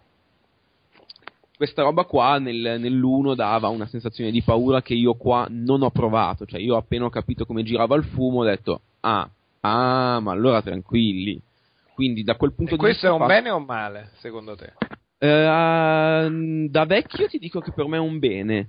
Perché mi ricordo con piacere i momenti intensi di UFO 1, ma credo che, avrei, che- che oggi prenderei a pugni il monitor e andrei a cercare sulle pagine gialle casa di Gollop per andargli a rigare la macchina. Ci stiamo inborghesendo, è inutile. È vero, no, no, no, guarda che non, ma non c'entra non- niente con la classe sociale, è soltanto l'età, guarda. Eh, pu- sì, sì. Stiamo invecchiando. Però, detto questo, riesce, immagino che sia bravo perché eh, fa leva sul mio lato di vecchio, ma al tempo stesso è abbastanza stronzo e difficile, ha abbastanza cose sue, particolari che non mi fa pensare, ah ok, sto giocando a una versione anacquata di quello che facevo in gioventù. Bello questo approccio geriatrico alla critica. Eh, anche perché è un gioco simile remake di un titolo geriatrico, quindi eh, possiamo portare Eh, eh, il punto di vista me, me, XCOM è il Geriatric Game of the Year 2012. Tra l'altro, essendo a turni, viene incontro ai nostri riflessi alle- rallentati. Sì, sì, sì. Certo, Assolutamente, ma di- quello l'ho amato, lo amavo anche da piccolo. No, ed è molto figo, molto, molto figo. Un'altra roba che mi turba, e fa abbastanza ridere dirlo, ma è la balistica, nel senso che è Ah, vero. eh, comunque. Adesso devo Perché- pensare alla balistica di tutti i giochi di cui devo andare a parlare. Un attimo. Esattamente. Tu vai avanti. No, perché non è- nell'uno eh, tu potevi tranquillamente sparare a un muro con il laser per buttarlo giù ed era una roba tattica perché in alcuni casi ti aprivi la via, eccetera. Qua, sebbene i muri possano cadere con le bombe e con eh, i lanciarazzi, eh, con i- tu non puoi mirare intenzionalmente a un muro per buttarlo giù. E non è che le armi non lo possono buttare giù, perché poi quando spari e manchi il bersaglio, quello che vai a toccare spesso rompe. Quindi è un. Questa è la, è la limitazione che mi. la roba che c'era nel vecchio che non c'è qua che mi dà più fastidio. Però detto questo, è un gioco grandioso di suo, nel senso funziona bene. E appunto, sì, ci sono delle rinunce, ma ci sono anche delle ricompense. E secondo me l'equilibrio che hanno trovato è ottimo, anche perché ehm, riesce, essendo un filo più piacevole e meno esperienza di panico, ha quel fattore civilization che hanno i giochi Firaxis, ossia hai voglia di fare ancora un turno, hai voglia di fare ancora una missione, vai avanti. Io mi ricordo che ai tempi del primo anche- facevo la missione, facevo un UFO grosso e poi andavo a letto proprio, ah basta, non, più, n- non me la sentivo più perché ogni missione era un'impresa titanica dopo metà campagna. Qua no, è un po' meno romantico ma mm, tira ancora più in mezzo. Ah, che poi è un po' esattamente come Forza Horizon. no, è una sfida tira Però c'è una grande aereo, superiorità. Per me nei giochi a turni è importantissimo, cambia tutta l'esperienza, su PC gira a 60 frame. Cosa che Forza Forza Horizon Horizon non fa. No, Magari su PC se riesci a farlo partire. perché i giochi a turni a 60 frame danno più sensazione di velocità. eh no, eh, assolutamente. Cioè, sta stando fermi, ma quando li fai Cioè, partire... l'accelerazione la vedi Poi- tutta, vedi l'accelerazione di quando si mu- muove le gambe, sì, è assolutamente così. Va bene, va bene. Allora io mi scuso con i nostri ascoltatori, Fabio era stato sintetico, l'ho fatto parlare ancora. Eh, Ce l'ho passi- fatta, ce l'ho fatta, ce l'ho fatta in questo medesimo istante. A fare quel, quel livello iniziale di cui si parlava, mica a finire il gioco. No, sì, sì, figuriamoci. ma a ci finire il tutorial. Sono una sega. Ah. Va bene, va bene. No, passiamo comunque vi a- risparmio tutta, tutta la parte eh, morale di emozione quando mi è morta la mia cecchina colonnello che è stato non potevo ricaricare e ho sofferto veramente. eh, sarebbe anche un po' spoiler in un certo senso. In che senso? Eh, stai spoilerando la morte di un personaggio nel gioco. Sì, che però mi è morto nella mia campagna. Eh, oh, eh, sti cazzi. È uno spoiler. Gli spoiler della mia campagna non possono esistere. Dai, dai, passiamo a un altro piccolo giochino indie. Eh, Ugo, parlaci di Assassin's Creed 3.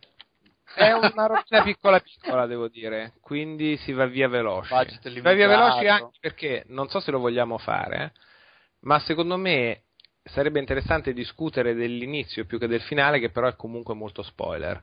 Ma magari lo facciamo in coda Vabbè, all'episodio. se siamo ancora vivi alla fine Siamo dell'episodio. ancora in- eh, lo è- se no sappiate che a me personalmente è piaciuto. Tirando i bilanci l'inizio, ma anche il gioco. Il gioco mi è piaciuto proprio un sacco, perché è vero che Revelations era un po' addormentato e caricato sugli allori, ma questo a livello produttivi è come gigantosità e come proprio esperienza totale che dura un delirio, è pienissimo di cose. È veramente pienissimo di cose e anche molto fighe. Ma Mi è piaciuto uno però. il personaggio, la storia di Connor come assassino, secondo me è un attimo più a toni di grigio senza entrare per forza nel merito delle questioni della storia generale di Assassin's Creed, è un personaggio un attimo più con delle scelte più ambigue dai risultati più ambigui. E ci hanno aggiunto con la potenza produttiva che ci ha voluto riversare sopra Ubisoft un delirio di robe dalla zona super aperta della frontiera che sostituisce un po' come importanza del luogo e cose che vi succedono alle città precedenti, anche ne so, le missioni navali che sono semplici nella loro natura arcade, ma assolutamente strappamutande. Proprio le vedi sono strappamutande. Ci sono i mari in tempesta con le onde che influenzano il tiro e scompaiono i vascelli dietro mentre ti devi ricoprire dalla tsunami, cioè hanno una forte carica e un sacco di robe secondarie che uno si può perdere e lasciare per strada realizzate invece con la voglia di fare, non so, le missioni della caccia al tesoro che è la classica roba raccoglie i gingillini in giro sparsi per il mondo, le missioni che portano al tesoro di William Kidd più o meno vai a sapere come, sembrano dei livelli di Uncharted, cioè anche con delle robe che sembrano ti arrampichi in giro, fai, sono più di esplorazione atmosfera e con degli scenari fatti apposta solo per quella missione. È veramente pantagruelico come mole di contenuti. Qua e là delle sbavature, però anche un sacco di miglioramenti. Secondo me il sistema di combattimento è stato migliorato. Non è quello di Batman Arkham City super sciolto, però uno offre dei nemici che devi affrontare in modo diverso, a prescindere dal solito contrattacca per averne la meglio rapidamente, e anche un paio magari di nemici che ti attaccano contemporaneamente. E il sistema di controllo pure è più fluido, sia nei combattimenti, per cui c'è un target eh, automatico, ma anche un entra e esci, corri, che non è legato a locco il bersaglio, sto entrando in combattimento, un'altra serie di robe. È più fluido, così come è molto fluido il correre tra i boschi.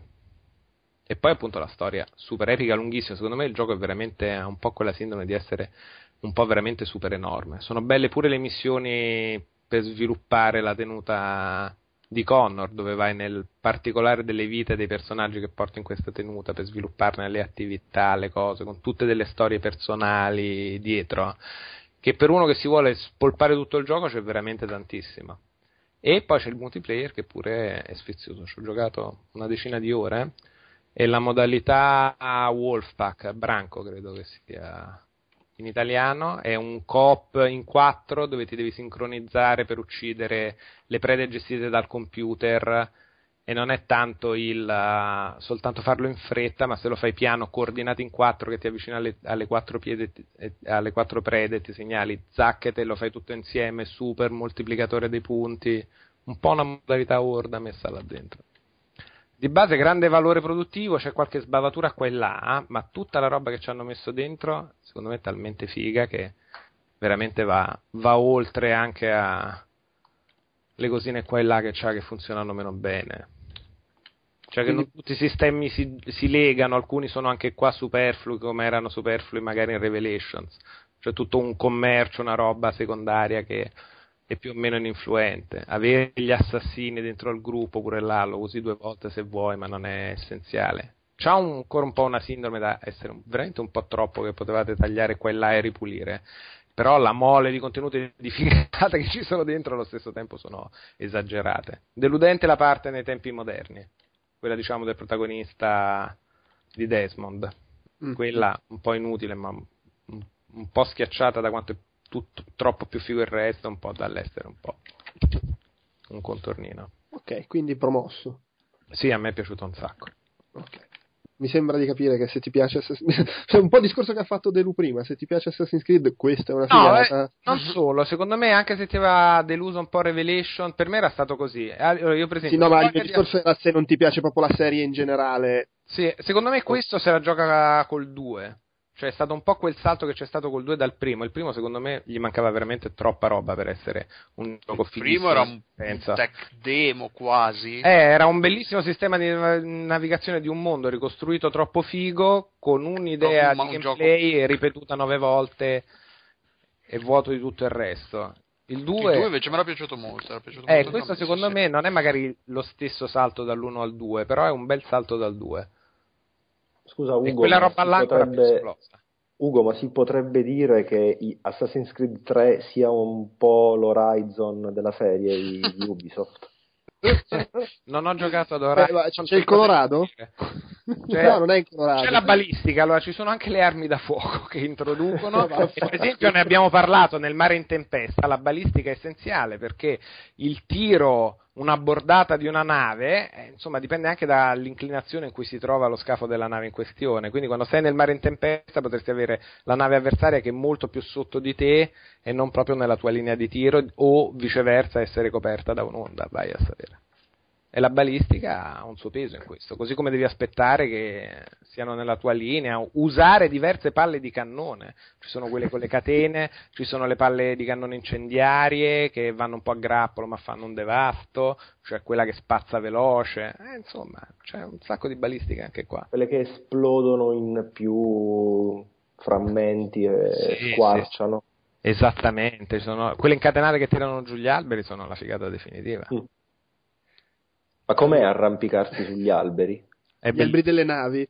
Un- allora, hanno ri- rimesso. Allora, il sistema di controllo si è semplificato perché mentre prima dovevi, che ne so, percorrere agilmente come un gatto, premere il grilletto e X. Adesso basta che tieni premuto il grilletto e muovi la levetta analogica, il personaggio fa tutte le cose acrobatiche che deve fare senza il rischio per forza che premi A e te ne salti a fanculo nella morte. Cioè devi andare proprio che premi A, non è più importante. In effetti Ah, ha molto senso. accorgimenti. Sto pensando tutte le volte che sono caduto come un pirla. Eh, Affanculo nella morte. sa di cosa sto parlando. Eh, mi arrampico, sono un gatto, sono un gatto. E no, adesso ho deciso che salto sulla parete e mi getto nel vuoto. Vai a sapere che c'è sotto. Sono soltanto a 80 metri. Oh, sono morto, chissà come mai. Questa roba adesso te la devi proprio andare a cercare. E il pulsante, se mi sto arrampicando, questo pulsante è salto nella morte. C'è proprio scritto. No, a parte gli scherzi, c'è scritto, allora, tra le cose estremamente buone di dire della versione italiana è che le schede, l'animus, tutta la parte di storia, se ti interessa, a me personalmente interessa, sono sia tradotte molto bene, sia scritte molto bene in partenza, e per chi ama gestirsi queste robe qua, cioè tutto l'approccio anche alla rivoluzione americana, viste più dagli occhi di, di un inglese che il tecnico che nel gioco fa le voci dell'animus, quindi c'è tutto un commento politico sotto a molte cose, che è molto meno fino americano da quello che ci si potrebbe aspettare dal gioco che è un po' ruffianamente ambientato nella rivoluzione americana perché il grosso lo puoi vendere lì, effettivamente è un- un'idea intelligente ambientarlo là. In realtà è molto critico e parla anche di cose di politica contemporanea che ho trovato interessante, cioè il Tea Party che avviene nel gioco, la rivolta, eh, c'è tutto un commento su quello attuale su come quello attuale sia più o meno. C'è un punto di vista che è giustificato con un personaggio, ma che in realtà ti dice delle cose politiche attuali che in un gioco non capita praticamente mai, diciamoci la verità. Del tipo Yes We Can o... No, del tipo i tiparti, quelli dei repubblicani, Oh, sono di perché se ci pensi a come è stata nella versione originale l'idea di buttare il tè per rifiutare le tasse, perché non sei più... cioè come se il governo fosse qualcosa di diverso da sé, cioè ha tutte delle... No, comunque mi Certo, fa è piacere che dici che il codex è tradotto bene. Sui comandi a schermo ci sono delle brutte cagate ogni tanto. Eh, C'è bene. un schermo che è hang, per esempio, Ah, in italiano, che può essere sia impicca il nemico col dardo, corda, trogolo che impicchi la gente, sia il fatto mi appendo da una sporgenza, e in italiano è sempre impicca, quindi tu sei sul... lui ti suggerisce comunque di impiccarti, se, vuoi scendere- se vuoi scendere giù impiccati. non, non c'è più il rischio de- del pulsante buttati nel vuoto, ma c'è il tasto impiccati. tipo. Sì, sì. C'è anche un tail che è tradotto come inseguimento. Peccato che, Che è la coda. Che ha la coda di un animale. Quindi ci sono gli inseguimenti di Lynch che ogni tanto raccoglie. Lynch. ma no, ma è terribile. Inseguimento di Lynch. E vabbè, oggi è stata ricca. Ho preso i denti della Lynch, ho preso la pelliccia e ho preso anche l'inseguimento. Vabbè, oh, eh, sono cose che succedono nei videogiochi. Ma li vendi bene gli inseguimenti al mercato. Va bene, dai, proseguiamo. Eh, scusami eh, Andrea, posso aggiungere una roba su, anzi due su Forza Horizon, tra l'altro cose importanti. No, no, no, sono importanti davvero. La prima è che ehm, l'audio, eh, perché poi comunque ne parlerò anche e mi dilungherò anche in Need for Speed Most Wanted, l'audio è esattamente la metà di Forza Motorsport, quindi quello è l'unico aspetto che delude un po'. Quindi pompate il volume. La seconda cosa è che ho detto che è un po' il Grand Theft Auto dei giochi di guida. Ovviamente intendevo senza le puttane e, e la gente da uccidere. Fa-. Scusami, è il gioco che si presenta nella maniera più sessista del mondo, invece. Che tu arrivi e nella introduzione c'è Ehi, ciao, sono l'organizzatrice del festival e si dà il caso anche che non abbia le mutande addosso e che tu sei molto sexy. Hai ragione, hai ragione. Allora, Fammi eh, vedere ho- come ho corri, no, no, ma- macchione. Ho sbagliato io. Senza le puttane da uccidere, cioè non si possono uccidere quelle che ci sono. Spoiler, spoiler, è Ma questo è un bonus o è un malus? No, no, no, questo è un malus. È un malus. Sì. Però ti danno il braccialetto, Ma li pagheresti 19 euro per la possibilità con la patch eh, Sì, di avere sì. quell'opzione? Sì. Guarda che te la fanno subito, eh, non è mica un problema. Tu scrivigli una lettera, ti assicuro. Eh, sarebbe figo 19 il euro. DLC che sputtana completamente il gioco. Noi abbiamo fatto un gioco serissimo, tipo Heavy Rain, e poi ti faccio il, il DLC da 19 euro in cui ti aggiungo le minchie volanti. Adesso ti è la- la Carmagella. su tutti i personaggi. Dio mio. Va bene. No, però sarebbe bello, cioè paghi Io lo veramente comprerei. ecco, vedi. col ca- tutti col cazzo da fuori in Heavy Rain. Essere. allora, in tutti i giochi, Era ma un po' qualsiasi... come il mod per giocare a Lara Croft, a Tomb Raider con Lara nuda. Esatto, ma questo è No, ufficiale. ma anche le ragazze qua. No, ma in qualsiasi gioco, cioè da Tetris a Pac-Man, eh, ci sono due DLC, quello per avere i cazzi volanti e quello per investire le puttane. No, ma sarebbe fighissimo, tipo la- il, il DLC che ti abilita in Heavy Rain i trucchi di Virtua Striker, quindi puoi giocare col Big Head Mode, puoi giocare con i tizi vestiti da clown, sarebbe figo. Puoi anche combinare le varie cose, tipo tutti col cazzo e il testone.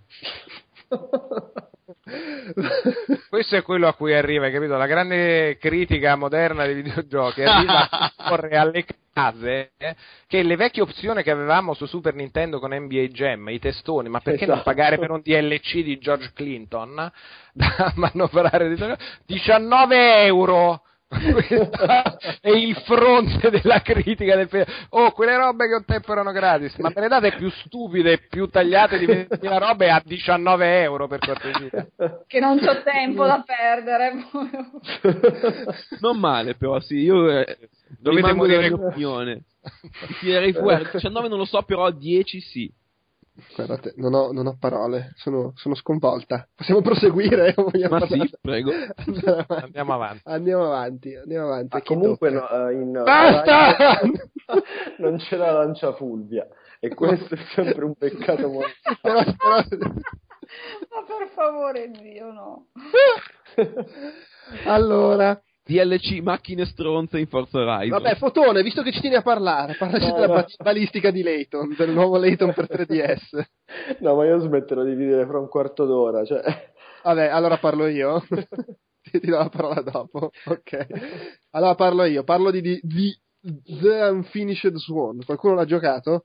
Mm, no No. No, Piange? ancora, non ancora. No, non si piange in questo. Era un altro giochino stupido, stronzo, di, di quelli di cui parlo io. È un gioco che è uscito su PlayStation 3, solo su PlayStation Network, costa 12,99€. È un gioco che è stato presentato come, ah, guarda che figata se gioca col Move, e secondo me col Move si gioca di merda. Ah, quello dell'inchiostro? Sì, ed è proprio è nettamente da giocare col pad. Eh, Joe Ok, Pal, l'ho provato, per la cronaca, l'ho Questa è giocato io, eh, così. Ah, ok, se vuoi intervenire poi. No, no, no, no, ascolto sempre. Ok. No, dai, intervieni Luigi, dici anche È tu. stata una manifestazione fantasmagorica la mia, non, non ci sono. Va bene. Eh, ed è questo gioco in cui all'inizio poi si fanno cose un pochino diverse, però in realtà per tutto il gioco l'interazione con gli scenari è lanciare palle di vernice. Al che uno pensa, col, col move tu fai il movimento per lanciare la vernice, solo che per fortuna non è così perché se ti viene un, un cancro all- all'avambraccio dopo mezz'ora perché devi lanciare palle di vernice a un- a una velocità e una quantità devastante. E in realtà è come giocare a un FPS. Quindi tu muovi il mirino in giro e spari le pallette di vernice col tasto move e muovi l'inquadratura col, con lo stick analogico.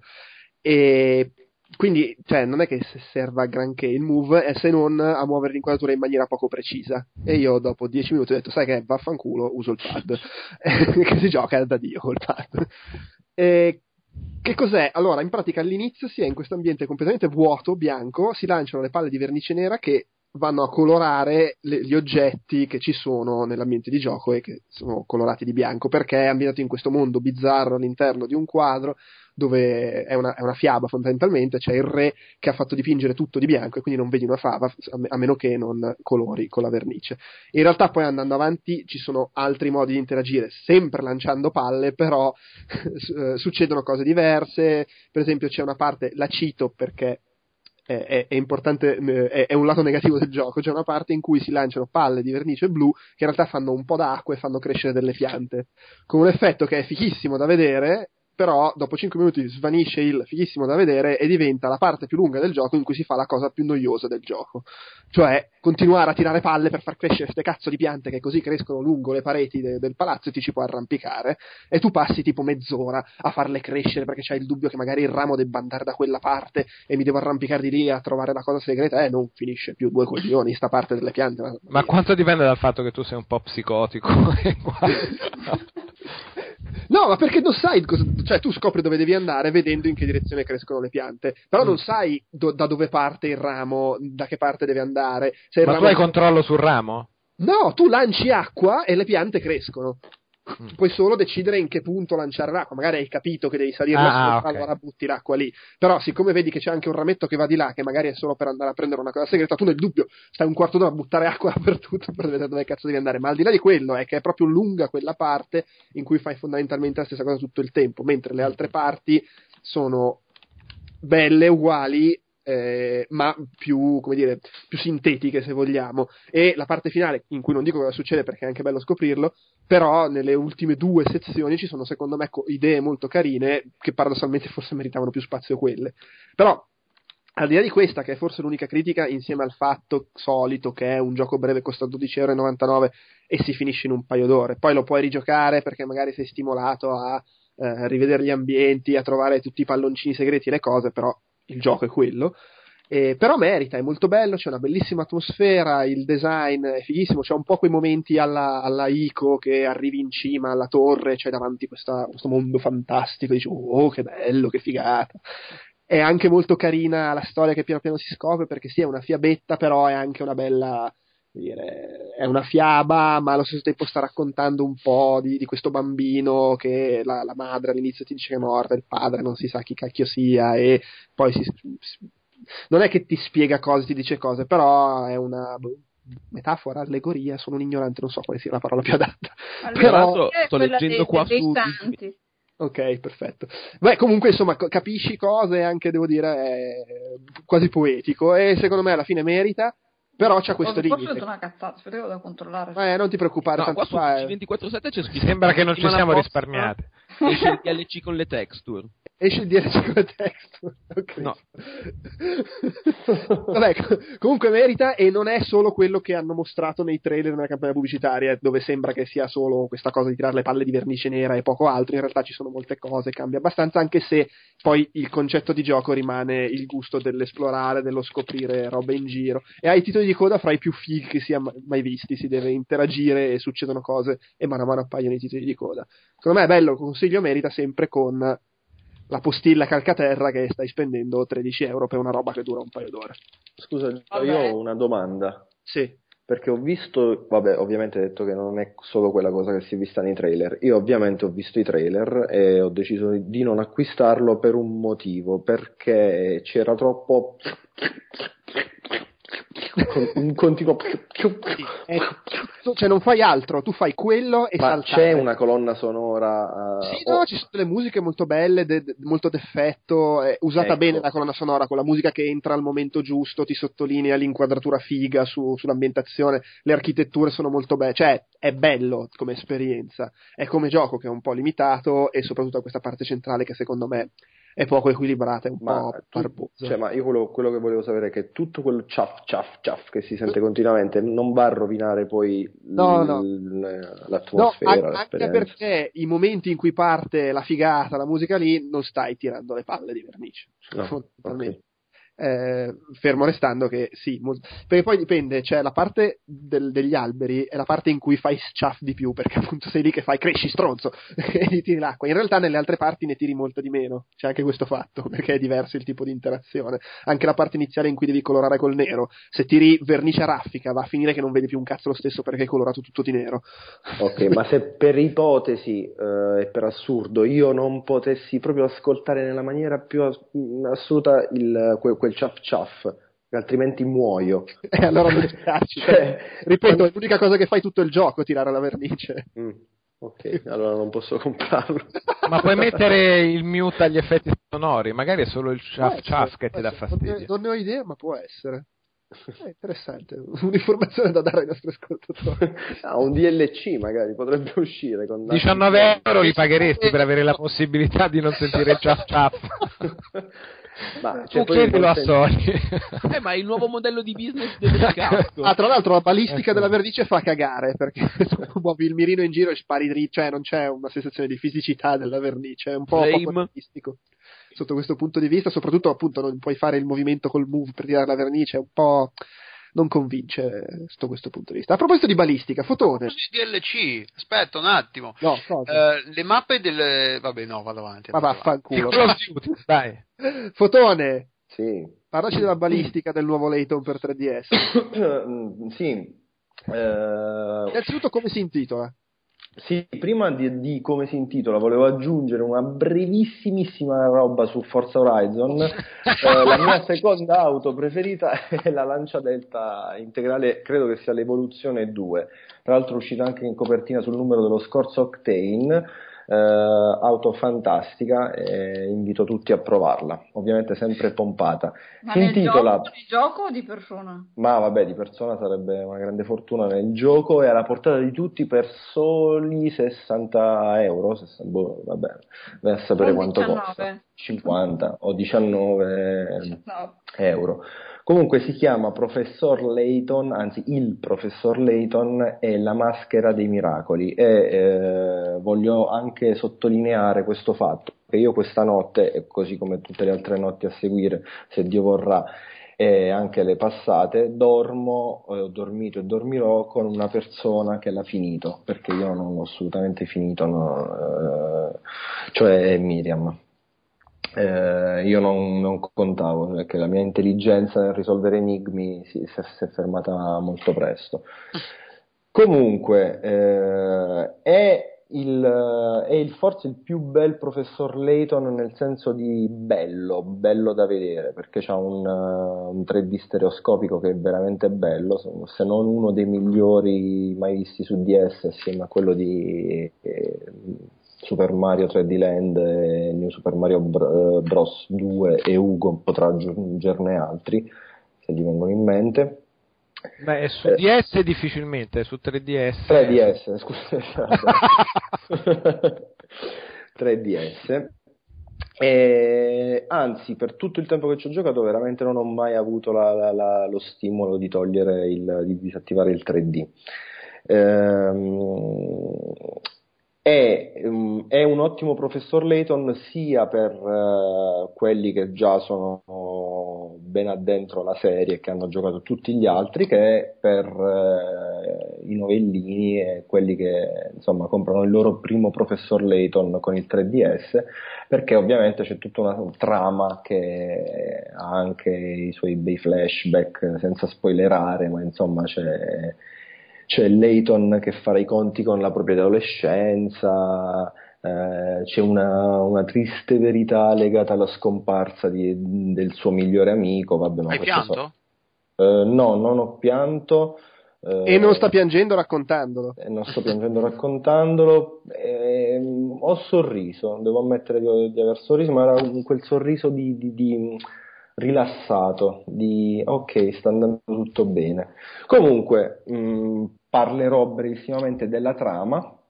Eh, la trama è sostanzialmente questa: il professor Layton riceve una lettera da una sua vecchia compagna di scuola e questa, in questa lettera questa Angela Ledore, o Ledor, Ledor eh, parla di un malvagio uomo che indossa una maschera e terrorizza una città, una città che, che è una sorta di boh, Dubai più Las Vegas eh, piena di, di giostre e di attrazioni. Poi se volete vi elenco tutte le giostre, però comunque le principali, quelle che, che vanno di più sono il calcinculo, il tagada e il tappeto volante.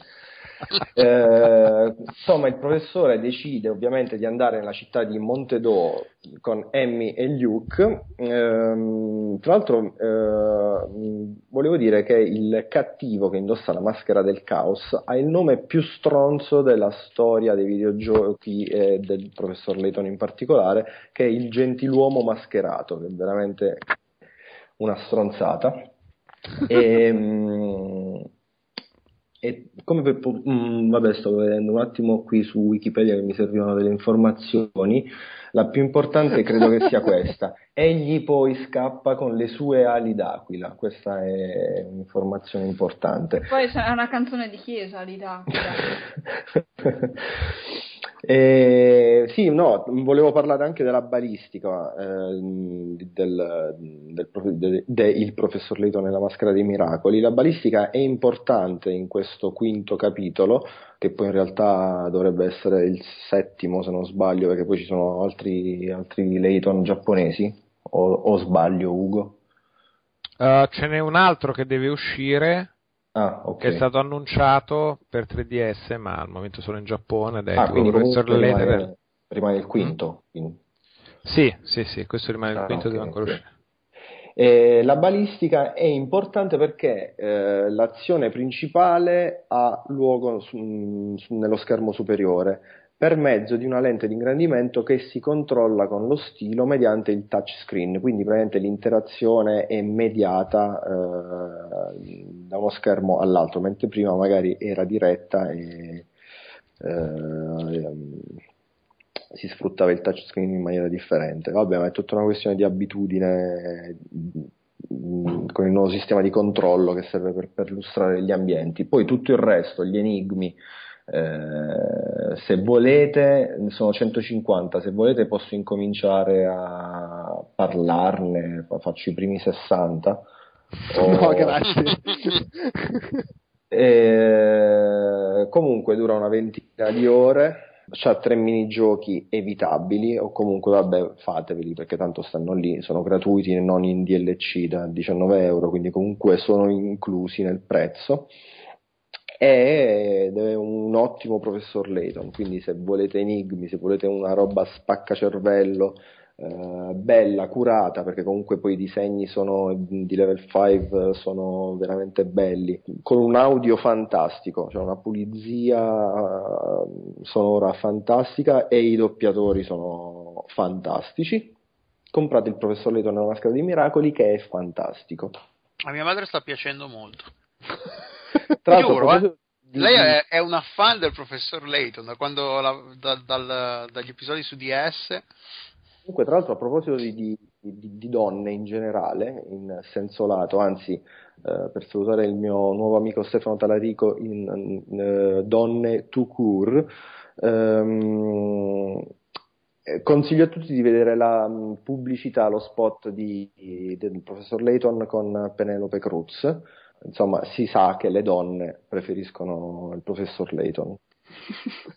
Anche se poi non è così, perché alla Games Week ho condotto un'indagine interrogando 50-60 ragazze chiedendo questa domanda: se dovessi tradire il tuo ragazzo con un personaggio dei videogiochi, chi sceglieresti? E un buon eh, 80% di quelle ragazze ha risposto eh, Ezio Auditore. Qualcuna- Riddick, Riddick. Ah, qualcuna Vabbè, lì è Vin Diesel, dai, e quello è barate. No, bella di quella. eh, anche. Ma un, un, eh, professor Layton col fisico di, di Vin Diesel.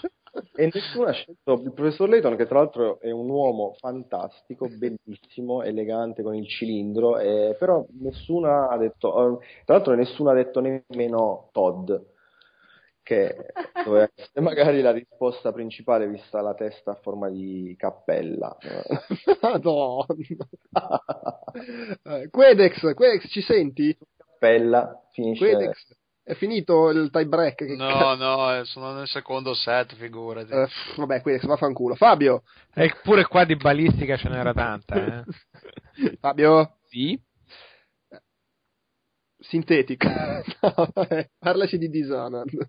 Uh. Allora, bello, bello, bello. eh, insieme a XCOM è sicuramente il gioco AAA che mi è piaciuto di più di quest'anno. Il modo più semplice per descriverlo è che è un Deus Ex Human Revolution moderno, ma con, cioè un Deus Ex, scusami, un Deus Ex il primo, ma moderno, nel senso che è un gioco in cui ci sono molte scelte per eh, risolvere le missioni, si possono fare in tanti modi, ma non hai mai la sensazione di essere guidato. In Deus Ex Human Revolution, quello moderno, questo intendevo, invece tu hai sempre tre o quattro opzioni che sono lampanti, o apri quella grata e ti infili di sotto, oppure ti metti a mm, provi ad avvelenare il tizio, oppure vai di lì. Qua questa cosa non succede, ci sono sempre tanti modi, un po' perché i poteri, che sono pochi ma molto ben pensati, permettono veramente di fare cose flessibili o anche solo di fare in 4 o 5 modi diversi la stessa cosa. Quindi mano a mano che tu vai avanti ti rendi conto che ci sono tante cose che non stai facendo e che avresti potuto fare. E quindi è molto anche rigiocabile. Io avevo mh, avuto un incidente per cui ne avevo perso, avevo perso i salvataggi a metà. No! Eh sì, però me lo sono ri- non lo stavo giocando mh, a zero kill. L'ho ricominciato, l'ho fatto a zero kill e ti giuro, non ho fatto quasi nulla di uguale. Mi sono divertito tantissimo anche a rifarlo, anche con l'incazzatura che avevo perso il salvataggio. E detto questo, mh, per quanto sia bellissimo da vedere, eh, proprio quello stile eh, da City 17 si vede tantissimo ed è stupendo.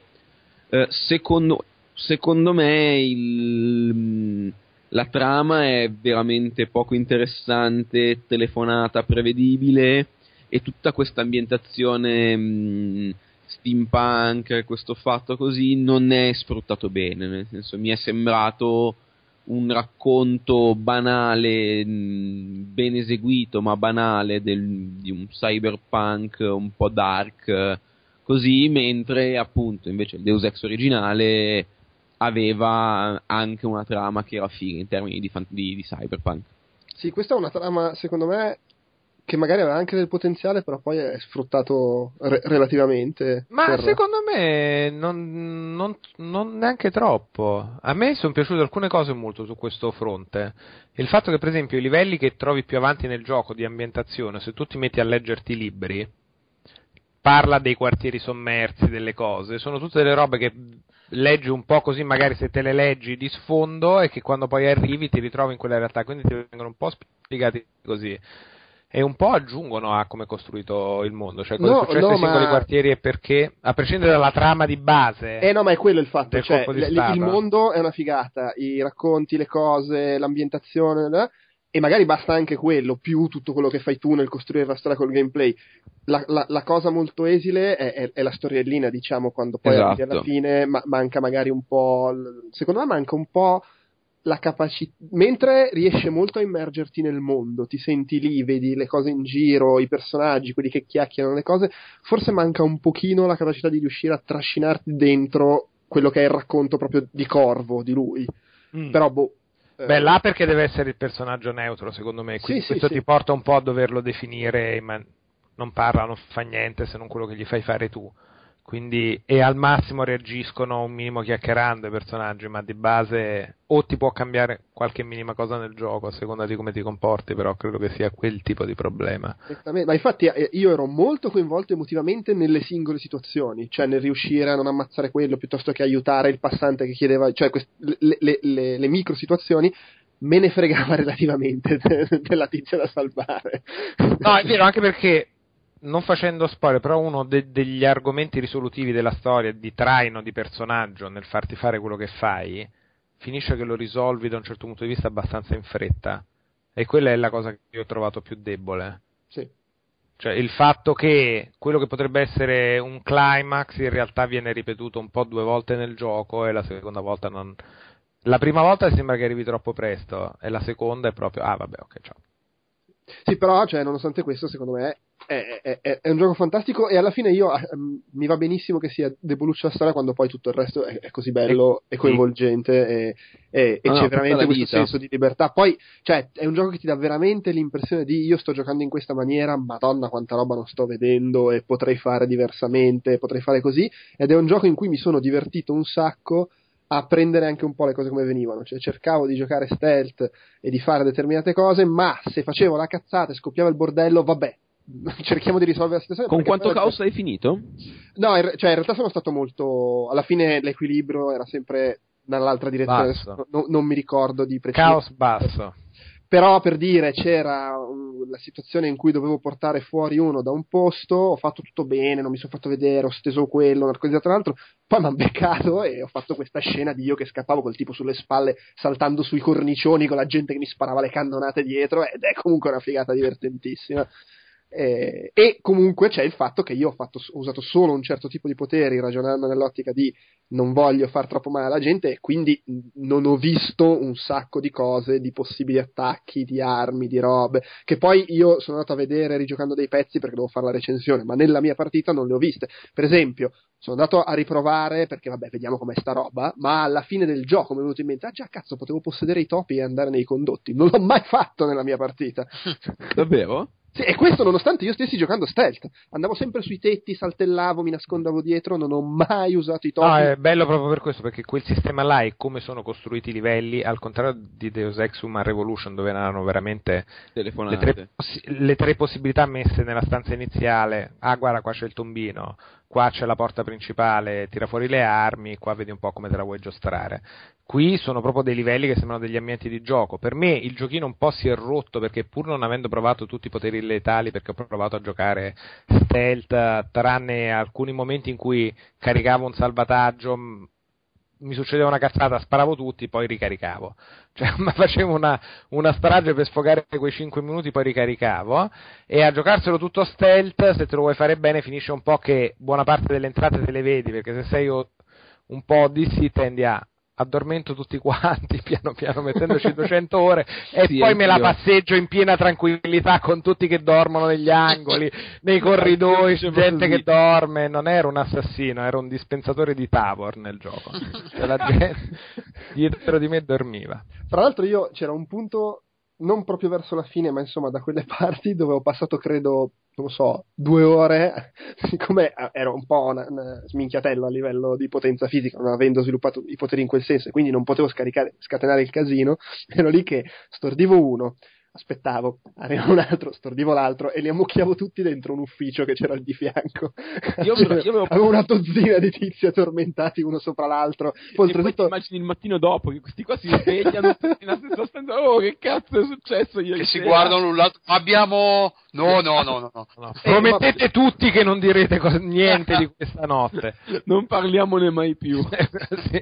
Oltretutto, È i- in questa stanza, non uscirà da questa stanza. Ma poi il dramma di fare una cosa del genere è che arriva, è matematico, il momento in cui non arriva uno solo, ma arrivano assieme uno, uno col cane e uno col carillon, e lì devi essere velocissimo. Stendo quello, lo sposto, divento invisibile, stendo quell'altro, quell'altro si avvicina, eh, diventa quasi un gioco strategico. A me piaceva farlo dall'alto perché il tizio che passava e gli passo un attimo lì, pium! Eh, no, molto. ehm, in realtà è abbastanza demenziale come lato, secondo me. Sì, sì, beh, è chiaro, poi si creano delle situazioni Beh, un po' ridicole. cioè, no? una- Vai a forzare la meccanica dello stealth Cioè, il fatto che veramente- per comodità li metti tutti in quell'angolo buio che hai individuato che quello è buio non ci passa proprio nessuno tutti là il rischio e a me è successo volendo fare non mi faccio vedere da nessuno non, non uccido nessuno li ammucchiavo così e mi è capitato una volta che stendendo un ammucchiato su un personaggio su un altro quello sotto è morto schiacciato cioè c'è stata tipo la Ah, pozza no. di sangue a terra ho detto no ma che cazzo ti sono buttato un corpo sopra non puoi morire così e anche lì ho ricaricato meno male che ho Io ho provato a metterli nei camini. Nei camini non muoiono, stanno, stanno che un babà. a meno che non siano accesi No, no, anche quelli accesi. C'è, c'è un- Eh, l'unico, l'unico in cui si fanno male, gli unici in cui si fanno male sono quelli in- a cui puoi passare sotto, perché se tu ci passi sotto ti facevi male, ma gli altri, che anche se ci salti sopra non ti fai niente tu, eh, non, eh, non sono delle texture praticamente e non eh, puoi lanciarci dentro la gente ed è molto bello. C'è, c'è un punto dove proprio ti invita, c'è una specie di, di- di- cioè c'è un muro, tu sei sopra e sotto c'è un eh, cassonetto della monnezza aperto e dici vabbè dai, se qua sto- stordisci uno lo butti giù nella monnezza, che è quello che ho fatto e quello cadendo si è spezzato lo il collo. No! eh, vabbè, me lo sono tenuto morto. Comunque, una cosa importante è un gioco in cui puoi giocare stealth, ci sono una marea di, di- di- di spostamenti, cose che puoi fare, eh, t'arrampichi, i tetti, le robe, ma perlomeno se non usi i topi, senza passare per condotti da reazione. Che, insomma, considerando che in Deus Ex Human Revolution il 90% del gioco si svolge dentro i condotti da reazione, eh, mi sembra Assolutamente. No, tra No, l'altro qua c'è anche da dire che c'è, e veramente c'è anche in questo caso, un sistema di balistica molto più raffinato degli altri, perché tu hai la balestra, ma puoi comprare dei potenziamenti che ti aumentano la gittata della balestra. Quindi c'è una, una grande attenzione per la e anche la distanza e la mira Eh, da sì. lontano del dardo narcotico è stato importante insomma Ma fra l'altro, anche nella sua semplicità, perché per carità è semplice, anche il sistema di combattimento corpo a corpo con la contromossa, l'attacco, devo dire che è abbastanza divertente. Sì, no, ma come da sfizio, nei momenti in cui sono andato in berser perché vaffanculo mi avete beccato un'altra volta, faccio una strage e poi ricarico. Esatto, e ti sposti ma poi ricarichi. Ma poi ricarico anche tirarsi dall'alto, cioè mirare uno e gettarsi dall'alto per ucciderlo con tutte quelle animazioni un po' cinematiche veloci è figo. È Ecco, a me è mancato bene, cioè. molto, proprio a livello di elementini di game design, mi è mancato molto la possibilità di poter fare la roba dall'alto, di saltare in testa alla gente dall'alto solo tramortendola e non uccidendola. Ah, eh, sì. Sarebbe No. stato figo, c'erano vero, un sacco di vero. situazioni che ti erano precluse così. Effettivamente è vero. Però, eh, insomma, si Sì, può. per sti cazzi, eh. Va bene, prossimo gioco. Qualcuno qui ha giocato Resident Evil 6? No, Eh, attenzione, l'ho giocato solo io, vi dovrete fidare della mia parola, o non fidarvi, va benissimo anche quello. Io l'ho giocato Io mi, for- poco. mi e- fido di quella di Zave. allora, Resident Evil 6. eh, pre- premesso che a me batte completamente una sega del discorso, ah, non è come i primi Resident Evil, eh, cioè, non lo è, Com'è? indubbiamente. Com'è? Com'è A- lui? anche se secondo me è molto coerente come evoluzione della serie, che per me è sempre stata serie più, più H e K che B, tendente alla Z. E A livello fatto- narrativo, dici? sì, a livello narrativo sì, e- e il fatto che qua ci sono i giga mostroni trash e nel primo non c'erano era semplicemente perché prim- nel primo non ce la facevano, però il Tyrant voleva esattamente essere quella cosa e, e oltretutto il- è vero che i primi Resident Evil erano molto più adventure, per carità, però io ricordo chiaramente che all'epoca venivano criticati perché erano troppo d'azione rispetto a Silent Hill, per cui alla fine c'è sempre un po' stato nel DNA della serie quello di tendere alle sparatorie. Comunque, al di là di questo, la cosa che mi ha affascinato di Resident Evil 6 è che non c'entra quasi niente anche col 4 e col 5. Cioè, io ho passato la prima ora di Resident Evil 6 convinto di stare giocando al seguito di Resident Evil 5 e non ci stavo capendo niente. Poi ho realizzato che è un gioco diverso, non è una roba dove stai fermo, spari ai nemici, questi si avvicinano ti allontani, vai nell'angolo in fondo, ti giri e ricominci a sparare ai nemici come succedeva in Resident Evil 4 e 5. È una cosa parecchio diversa, molto più dinamica, molto più d'azione, mol- c'è molto la sparatoria ma c'è anche molto il corpo a corpo, la contromossa, la counter, il tipo d'attacca lo schivi, mescoli il colpo di fucile all'improvviso con la pedata in faccia, è un gioco d'azione un po' la giapponese che mescola sparatorie, calci, una versione un po' bu- buzzurra, più buzzurra forse di Vanquish, non saprei, più buzzurra e con lo schifo, i mostri disgustosi e cose del genere. E secondo me in questo è molto divertente. È vero che la- il sistema di copertura fa cagare. fa Ma anche la cagare. telecamera, dai. Allora, il problema della telecamera è che secon- secondo me, però questa è una mia interpretazione, hanno fa- la telecamera è la versione di Resident Evil 6 dei controlli col palo nel culo degli altri Resident Evil. Cioè, è quella cosa, vogliamo comunque mantenere quell'effetto che ti senti un po' inadeguato, non vedi bene l'azione, quindi è un casino. Però secondo me qua hanno veramente toppato a, a tenerla perché ti crea un po' di problemi e Eh. mi sembra saggia la scelta che hanno fa- fatto che con la patch di dicembre Eh. daranno la possibilità di allargare il field of view. Detto questo, però, secondo io non l'ho trovata così fastidiosa una volta che ti impat- impratichisci col sistema di gioco. Preferirei averla più ampia, ma secondo me non è così devastante. E il sistema di gioco è bello, è divertente, è rozzo, poteva essere rifinito molto meglio. fa un po' tristezza pensare che un gioco in cui hanno speso tutti quei soldi ci hanno lavorato 600 persone e non sono riusciti a rifinirlo, però è abbastanza evidentemente così. Manca c'ha alti e bassi clamorosi sia nelle situazioni di gioco sia nella grafica, ci sono scorci bellissimi e robe inguardabili. Eh, nella campagna di Leon incontri continuamente gente da aiutare e i personaggi fanno cagare, sono troppo più brutti rispetto ai protagonisti. E non li vuoi aiutare per No, questo. infatti, ma muori, sei, sei brutto, muori. Però il gioco secondo me è divertente quando ne apprezzi le, le sfumature, quando appunto non lo giochi come uno sparatutto, ma lo giochi, sembra quasi un po' un picchiaduro a scorrimento con elementi di, di- di sparatorie e, e cose del genere, molto dinamico, molte cose da fare, soprattutto poi se lo giochi a livelli di difficoltà alti devi imparare a sfruttare tutte le cose. E il sistema di copertura che è rotto però in realtà è una componente minima anche nella campagna di Chris che è quella un po' più di a sparatorie. Non è che devi stare tanto lì fermo a sparare devi muoverti, correre, inseguire cazzotto, ripeto, contromossa, attacco, robe. Per cui alla fine si mescola tutto e secondo me non è così grave che il sistema di coperture funzioni maluccio. In più è bello perché le campagne sono abbastanza differenziate fra di loro, c'è quella di Leon che secondo me è la più debole, nonostante molti si, si gasino comprensibilmente perché è quella che tenta di avere l'atmosfera un po' più tipo i vecchi Resident Evil, e in più è bello perché c'è non Raccoon City ma una specie di Raccoon City invasa dagli zombie, cioè c'è quello che ci sarebbe dovuto essere in Resident Evil 2 o 3 ma non ce la faceva la console, veramente le orde di zombie per le strade, l'invasione eh, di zombie però lo- secondo me è la campagna un po' più debole, almeno io l'ho trovata un po' più debole per, per come è costruita, mentre mi sono divertito di più con le altre, ma sono diverse appunto, quella di Chris c'è la guerra totale contro i mostri, quella di Jake, eh, la- il personaggio nuovo, è molto più azione, c'è un po' di stealth che magari non funziona sempre benissimo, però secondo me c'ha le sue fasi divertenti, c'è- è molto più mazzate e ravvicinate, e poi c'è quella aggiuntiva di Ada che è eh, c'è un po' l'elemento non sei fortissimo a combattere, quindi devi un po' evitare il combattimento e ci sono gli enigmi che purtroppo sono sposta alle cazzate come nei vecchi Resident Evil, però alla fine ci stanno anche dentro. C'è questa armatura con un gioiello incastonato nell'avambraccio. Devi posizionarla nel culo della sirena. Scusa, Però- Giopa, ma si, Scusa, si- sì, dimmi. no, eh, si può dire che insomma, quindi Resident Evil 6 sia un po' il un po' l'Horizon dei, dei survival horror. Assolutamente sì. No, vabbè, comunque alla fine a me è piaciuto.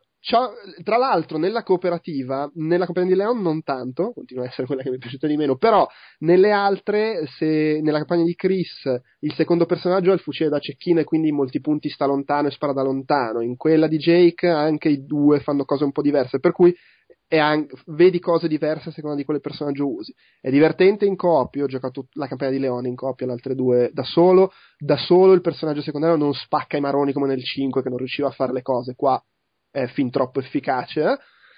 Ah, se- la cosa che mi ha dato fastidio è che le, le le quattro campagne sono diverse fra di loro, però hanno uno sviluppo molto simile. Cioè, tipo, ci sono delle cose che succedono in tutte le campagne ed è un po' una stronzata perché Wesker appare in tutte, e tre, in tutte le No, campagne. Wesker non c'è. Ah, non c'è. C'è un punto, secondo me, la prima volta che lo fai, io l'ho fatto nella campagna di Leone, è molto bello, non, non spiego come è strutturato, però è bello, si crea una bella sensazione di, di panico, ah cazzo, bisogna fare velocemente sta cosa, se no bordello, solo che poi c'è praticamente uguale in tutte e quattro le campagne.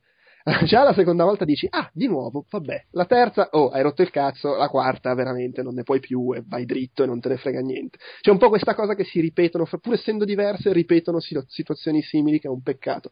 Però, secondo me, nel complesso è un gran bel gioco, con dei problemi, ma che alla fine merita, è divertente se se ne apprezza la natura, che non è quella dei vecchi Resident Evil, alla fine non è neanche quella dei recenti Resident Evil, è una roba diversa, io apprezzo il seguito che prova a cambiare. Peccato che appunto ci abbia, cioè potesse essere rifinito meglio, però alla fine, secondo me, eccessivamente insultato e criticato. Poi magari il 9 di, di su IGN non lo condivido. Però... No, ma non lo condivide nemmeno tutta la Games Week, tra l'altro, perché sono andato in giro a fare domande eh, dopo quella delle ragazze che tradiscono il ragazzo. Ehm, dacci il tuo voto per Resident Evil 6. Soltanto uno, ha detto 9, si oscillava dal 4 al 7. Eh, però secondo me Qualcuno sono 8, ma... secondo me 8, 8 e mezzo tutto, ma 9 non, cioè il problema è che la gente che, a cui non piace non gli piace per il tipo di gioco che è, che vabbè, lo capisco, ma secondo me per il tipo di gioco che è è fatto bene, magari proprio perché non è così rifinito, non è da 9, 10 quel che è, però secondo me 8, 8 e mezzo, quel cazzo che ti pare, è un gran bel gioco. Punto, opinione mia. Fotone, visto che sei intervenuto, Need for Speed. Sì, prima di Need Ah, for no, Speed. scusa, ti interrompo. Prima di Need for Speed, una cosa carina di Resident Evil 6 nel multiplayer, a parte che c'è la modalità mercenari, che vabbè, purtroppo non sono ancora riuscito a mettermici a giocare, però mi sembra divertente. C'è il tizio con la motosega, le cose. E c'è questa cosa che se, se giochi online, nei- nelle campagne ci sono dei punti in cui si incrociano fra di loro le campagne e quando arrivi in quei punti, se in quel momento c'è qualcuno che sta giocando un'altra campagna, puoi ritrovarti nella tua partita la gente che sta giocando un'altra campagna. Cioè arrivi a incontrare, che ne so, Chris ed è uno che in quel momento sta giocando quella parte con Chris. Eh, che è carino e puoi anche giocare una modalità alla Left 4 Dead in cui usi i mostri e vai a rompere il cazzo nelle campagne di chi sta giocando. Eh, una, una versione di Journey. Sì, un po' più violenta. Chiaramente la, la puoi disattivare questa cosa, però eh, pu- puoi farla. Fra l'altro, se tu giochi stando online, non puoi mettere in pausa, che è una cosa un po' fastidiosa. Che ha senso perché giochi con altra gente, però vabbè. Fotone, Need for Speed. Sì, prima di Need for Speed, insomma, voi mi conoscete, sapete che sono sempre breve, conciso, anche troppo per un podcast eh, del genere con eh, simili guru, però quando ci vuole, ci vuole. Volevo aggiungere riguardo a Forza Horizon, eh, non ho parlato del traffico, che è discreto ed è facilmente sbalanzabile, che è il termine proprio esatto, e non ci si schianta, quindi non, eh, non si bestemmia eh, a meno che non si vuole bestemmiare guidando per i cazzi propri, e, vabbè, lì sono, sono scelte. Eh, bello, mi è piaciuto il traffico. Riguardo a Need for Speed Most Wanted, ehm, ho de- ho- avevo anticipato che è un po' il Call of Duty dei giochi di, di guida, Eh, il Call of Duty dei giochi di guida senza tutte le armi che ci ha elencato poc'anzi Delu. Eh, è proprio guerra, guerriglia a quattro ruote, secondo me anche un po' troppo spietata, un po' troppo concitata, nel senso che qui eh, è impossibile, innanzitutto è impossibile guidare piano. Eh, non si può guidare civilmente nella città di Fairhaven, che è quella, insomma, la, la- famigerata città del nuovo Need for Speed, che non è grande come il Colorado, però comunque ha dei belli scorci, e, mm, insomma, si lascia guidare tranquillamente. Dicevo che la velocità è, è proprio un bisogno talmente forte che è impossibile guidare piano e scoprire civilmente dei punti belli magari della città senza travolgere tutto, tutto e tutti. Ovviamente non ci sono neanche qui i, i passanti e le puttane, però ci sono troppi, troppi, troppi lampioni eh, che tra l'altro ho provato anche ad abbatterli guidando a, eh, credo a poco meno di 20 km orari, eh, cascano giù. Eh, eh, cascano giù come, come proprio fuscelli, come grissini. E credo anche, questa la capiranno in quattro, però il bello è che uno di questi quattro è Gesù Cristo, eh, che si possa dire che Criterion con eh, Need for Speed Most Wanted esplode una granata proprio su, su, su, sulle leggi di Newton dell'universo e, di, e del buon senso della, della bella guida. Eh, in breve vi, vi renderà automobilisti peggiori, peggiori e inferociti c'è tantissima polizia, continua, è un continuo di sirene che vi rincorreranno, però voi avre, ave, avrete eh, tantissima nitro e quindi scappare sarà facilissimo, ma neanche tanto. Perché? Neanche tanto perché sarà un continuo schiantarsi eh, nel traffico eh, ed è almeno personalmente la mia esperienza è stata quella di aver passato più tempo schiantato, quindi aspettando che, che il gioco ricaricasse e ripartissi con la stessa macchina eh, tutta distrutta, piuttosto che guidando e sfrecciando. E questo dipende un po' dal, dal sistema di controllo, dal sistema di controllo che vabbè si è detto che è un po' il, bar, il paradise eh, della serie di Burnout, ma ma boh, secondo me non è proprio mm, Paradise, ma è una roba che, che ha un, eh, un, che punta dentro, punta dentro appena si, si lascia il gas o appena si frena, l'auto tende a puntare il muso all'interno della curva e quindi è proprio impossibile fare, fare traiettorie belle. Ovviamente stiamo parlando di un gioco arcade, quindi ci sta anche però boh, mi, ha dato l'idea di essere un gommoso uh, come eh, sistema di sono controllo. I razzi, sono i razzi missili di Burnout, è un po' quella roba lì. sì, Io ma le curve riesco a farle, però il, il, gioco è fatto proprio per andare... Sì, sì, sì, sì, per andare a 3000 all'ora. Però il problema è che proprio il suo momento di inerzia polare, spiego, cioè il punto attorno al quale ruota l'auto, è proprio fatto, è, è calibrato secondo me in male, male nel senso che sarebbe potuto essere molto più appassionante e, e meno frustrante. Secondo me, per eh, magari poi io perché comunque ero reduce da, da, Horizon e quindi non è che mi aspettassi una simulazione, però nemmeno una roba frustrante dove ti schianti comunque sempre perché, perché l'auto boh, prende, le gomme riattaccano all'interno della curva e punti contro il muretto opposto o contro chi ti viene, chi ti viene incontro, anche perché qui il traffico è, non è esagerato ma ce n'è parecchio. E poi ci sono parecchi spigoli contro cui morire, eh, parecchi bei palazzi, e a proposito di bellezza, si può dire che eh, Need for Speed Most Wanted è bellissimo, ma proprio bello, eh, bello da vedere, c'è un colpo d'occhio veramente bello. Sono bello. molto belle anche le introduzioni alle gare, che sono un Sì, po' surreali, un po' queste surreali, proprio certo, che lo state dicendo prima, eh, questo termine l'ho, l'ho- l'ho imparato stasera, e proprio sono lisergiche, del tipo ci sono... Ci sono le auto alle Magritte che volano nel cielo, ci sono le cose assurde. la ruota di auto di- del- del- delle, delle poli- Della della polizia.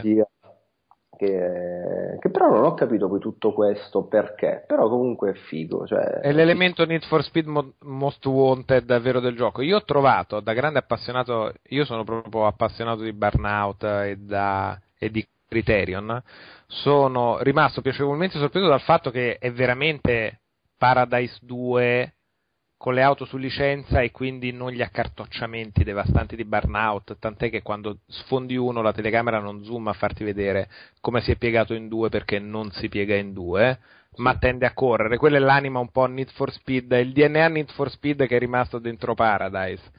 Sì, sì, sì.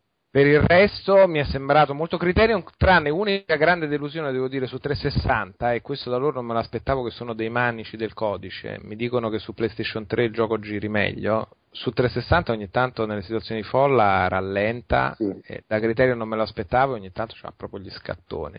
E questo mi ha fatto proprio, non tanto perché sia il giocatore del frame al secondo, perché a me basta che sia fluido e continuo, e se sono 30 o 60 non me ne rendo veramente conto, però se sono in gara con altri 8 e lo schermo inizia a fare tru tru tru e io sto schiacciando sul nitro per partire in curva col sistema di controllo alla Paradise che a me piace assai, la fa fatica ed è un po', un po triste Eh, capita, capita anche su PS3. Mm. E, eh, cosa bella ma anche brutta è il fatto che il, eh, il confine fra il single player e il multiplayer è, è sottilissimo. Mm, mm, anche in single è praticamente sei sempre monitorato, connesso e stimolato a sfidare i tempi degli amici, eh, dai connettiti, connettiti, conne- il gioco ti dice continuamente dai connettiti, dai connettiti, dai giochi, Sì, gioca con gli altri. dei cartelloni che hai sfondato, Sì, sì. le foto degli amici se le hanno fatte loro e ti viene la voglia di dire no, io salto più in lungo su questo cartellone. Sì, sì. È- eh, secondo me ha due gra- è, è- è- bello, è folle, è seducente, ma secondo me ha due grandi problemi. Eh, grandi, oddio. eh, va- vabbè, uno è quello del sistema di guida che secondo me andrebbe, insomma, poteva essere un attimino meglio, ma mh, la tristezza è, della- è per la telecamera. La telecamera che quella interna è inutilizzabile. È troppo eh, bassa, Perché sì. è troppo bassa. Ma anche se guidi un- un'auto che non sia una Lamborghini, ma boh, un SUV, un pick-up o un'utilità, una Focus RS. Sempre bassissima, è sotto, è sotto le ruote, è una roba che non ti permette di vedere No, l'orizzonte. e quindi ti costringe a usare la, la visuale esterna, che comunque è bellissima, e, e ri- e ritorniamo al punto arcade. Eh, positivissimo il sonoro che è il migliore che io abbia mai udito in un gioco di guida, è veramente tridimensionale, bello, eh, il rombo è campionato in una maniera di- mh, pazzesca, tutte le auto hanno il loro suono caratteristico. Ma ci Eh, giocavi con le cuffie o con... ho attaccato un... eh, col Ma io eh, in genere gioco sempre con le, con le cuffie, eh, con un paio di Sennheiser che spaccano il culo e Allora, ok. me lo sparo, me lo sparo sì, così. L- Ehm, se si potesse avere quel rombo su eh, Forza Horizon sarebbe, sarebbe una figata pazzesca. Diciamo l'altra figata pazzesca che secondo me il gioco fa bene, che ho letto opinioni contrastanti in, gi- in giro, ma per me invece è superlativa, è l'interfaccia. Cioè il fatto Sì, che col. D-pad tu cambi la macchina, parti una gara, se l'hai già raggiunta riparti subito, tutta l'interfaccia di cambio in modo le cose fatto sulla croce digitale, velocissimo per andare da una parte all'altra, multiplayer, non multiplayer, coso, è eccellente. Cioè come interfaccia di gioco di sei in un mondo, devi fare le corse con le macchine, ti fa fare un po' quel costringerti la prima volta che vai a un evento a raggiungerlo e da un altro punto di vista se l'hai già affrontato una volta sola puoi ripartire in un attimo. Sì. Quella è fantastica. Ma è, poi è anche positivo il, anche se fa, fa un po' ridere le, le prime volte, ma poi è comunque positivo il passare a 300 all'ora nel- nei box, nei benzinai, insomma, lì che sono delle Sì. officine con la, con la pensilina e riuscire a 300 all'ora con l'auto nuova e di un altro colore. Sì, è Insomma, fantastico. Gomme un po' mi fa un po' ridere, però è, è pratica, è comoda. Ti servirebbe anche nella realtà, diciamocelo. Eh, sarebbe una figata. Anche perché non costa niente nel gioco, quindi veramente. sì, effettivamente. Allora, eh, scusate, io ho una proposta. Andiamo avanti ancora un pochino, insomma, però tipo a un certo punto smettiamo e registriamo una seconda parte la prossima settimana. Chia- sono le 12 meno 20. Eh sì, Di cazzi, ragazzi. Qui sono, è, anco- sono- è ancora... Allora, ecco, eh, Siamo online scusate. ore 28. Scusate, scusate, scusa Gio, ric- devo aggiungere una roba su, Su su Forza Horizon. E, dai, e- eh, insomma, e io poi vi saluto anche, perché ta- tanto poi non ho nient'altro. Ah, comodo lui, eh. Eh sì, Cioè, fa, ti tiene messa e dopo Allora- se ne va il prezzo. In realtà non è vero, Fotone, perché Retro City Rampage dovresti intervenire anche tu. eh vabbè. E closure, closure, le macchine che ci sono in closure le, vo- le vogliamo commentare. La balistica delle macchine di Close. Allora, faccio- eh, una- eh, la mia proposta diventa ufficialmente interrompiamo qua Rimimbarca totali. e lunedì prossimo registriamo la seconda parte, se, se siete disponibili. Dai, fammi finire il Dai, zitto, Ho- registriamo ho- la seconda parte, così magari nel frattempo Elena riesce a finire il gioco, tra l'altro. Guarda, sono and- avantissimo adesso, sono al dodicesimo, al dodicesimo livello della terza parte, mi mancano solo 12 livelli e spacco i culi ai passeri. sì, però sono 12, probabilmente... È aggressiva. Dai, fammi finire Io il lunedì for- prossimo sono in Italia, quindi non so se sarò a casa. Ah. Vabbè, vieni a registrare da me. Vabbè, se lunedì prossimo manca qualcuno, pazienza, il destino così ha voluto. Vabbè, La mia, la mia ora di, di Allora. parte. Fotone, Sì. cosa cazzo vuoi aggiungere? Comunque, comunque vi volevo dire una cosa, mentre stavo parlando, mentre stavo giocando, non lo so, il gatto mi ha pisciato su una giacca. Sì, fa. Allora, volevo aggiungere due cose su Need for Speed e poi la pianto. La prima è la balistica, eh, che mi ha deluso, ma perché è connessa al sistema di controllo io mi schianto co- continuamente contro gente e quindi ho la balistica sfigata in Need for Speed. Però se c'hai culo, secondo me riesci a passare fra, fra, mm, le auto e, e non ti schianti. La seconda roba che volevo dire è eh, l'elenco di tutte le auto. Partiamo dall'Alfa No, Romeo 4C Concept per, per passare all'Audi R8 GT Spider con BMW M3 Coupé. Ciao Fotone, ciao, ciao. No, li ho, li ho messo giù. Ce sono di belle però. Ma lui è così anche dal vivo. Eh, sì. Ah, però. Complimenti. Vabbè, sta scrivendo in chat, adesso scriverà l'elenco delle auto in chat. Beh, tanto copia da Wikipedia, cioè, anzi. Cosa facciamo? Voglio andare un pochino avanti o interrompiamo qua? Ma io interromperei, sono pigra, quindi va benissimo. Ok. Beh, secondo me mh, più che altro andiamo avanti fino alle due di, cioè, mh, tranquilli di slancio proprio se andiamo avanti così. Che potrebbe non essere la scelta migliore. È colpa di Delu che ha instillato questo... Eh, io gliel'ho detto che ha dato là a tutti e si è passati a... Adesso farmi fare per La schermata delle opzioni. Parliamo del gradient in sottofondo alla schermata Va bene, 19 allora basta, euro- no, basta, basta, decisione dittatoriale. Si conclude qui la prima parte dell'episodio numero 21 di Outcast Magazine, sarà nella seconda parte che registreremo la prossima settimana e ringraziatemi per questo perché due ore di podcast sono sufficienti, credo. Salutate, Ciao. Ciao, ciao a tutti. ciao, a fra una settimana se non ci sono problemi. Ah, Ciao. lui- Si chiude qui la prima parte del ventunesimo episodio di Outcast Magazine. Io vi ricordo come sempre www.outcast.it, il nostro sito ufficiale dove trovate insomma, tutto il resto della nostra produzione audio video per iscritto, podcast.outcast.it, la nostra email dove potete scriverci le vostre letterine e a cui potete scrivere per partecipare quando mettiamo in palio insomma, dei regali. A tal proposito il nostro seguace Pierluigi Lenoci eh, ha gentilmente fornito un codice per il download di Super Brothers Sword and Sorcery EP da Steam, dato che si è comprato l'ultimo Humble Bundle e come al solito per i fedeli acquirenti degli Humble Bundle eh, capitano dei giochi che già si possiedono. Se volete provare a vincerlo, visto che ha delle meccaniche un po' da avventura grafica, dovete indovinare quali sono le tre avventure grafiche a cui sono più affezionato. Ehm, in realtà, se ci seguite regolarmente nei nostri vari podcast e se avete buona memoria, dovreste già saperne due. Il punto è la terza, che, così da un suggerimento, è meno ovvia di quanto magari uno potrebbe pensare, meno famosa, meno quel che vi pare.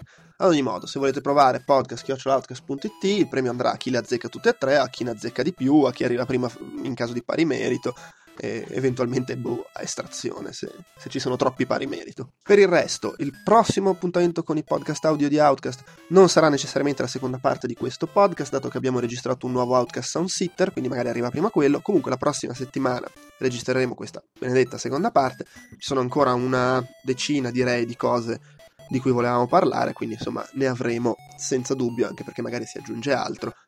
Anche se magari poi ci sono pacchi. Comunque vedremo, vedremo. Direi che è tutto. Ciao e grazie.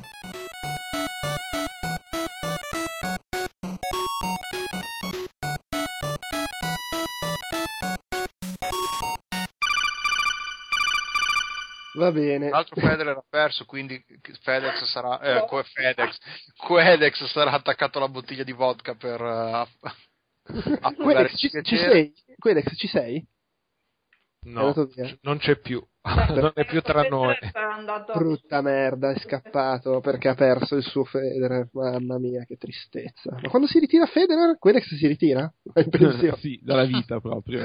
Beh, sarà un po', rispetterà un periodo di lutto un po' come quando si è ritirato Edberg, penso. Ah, giusto. Agassi anche. Sì, sì.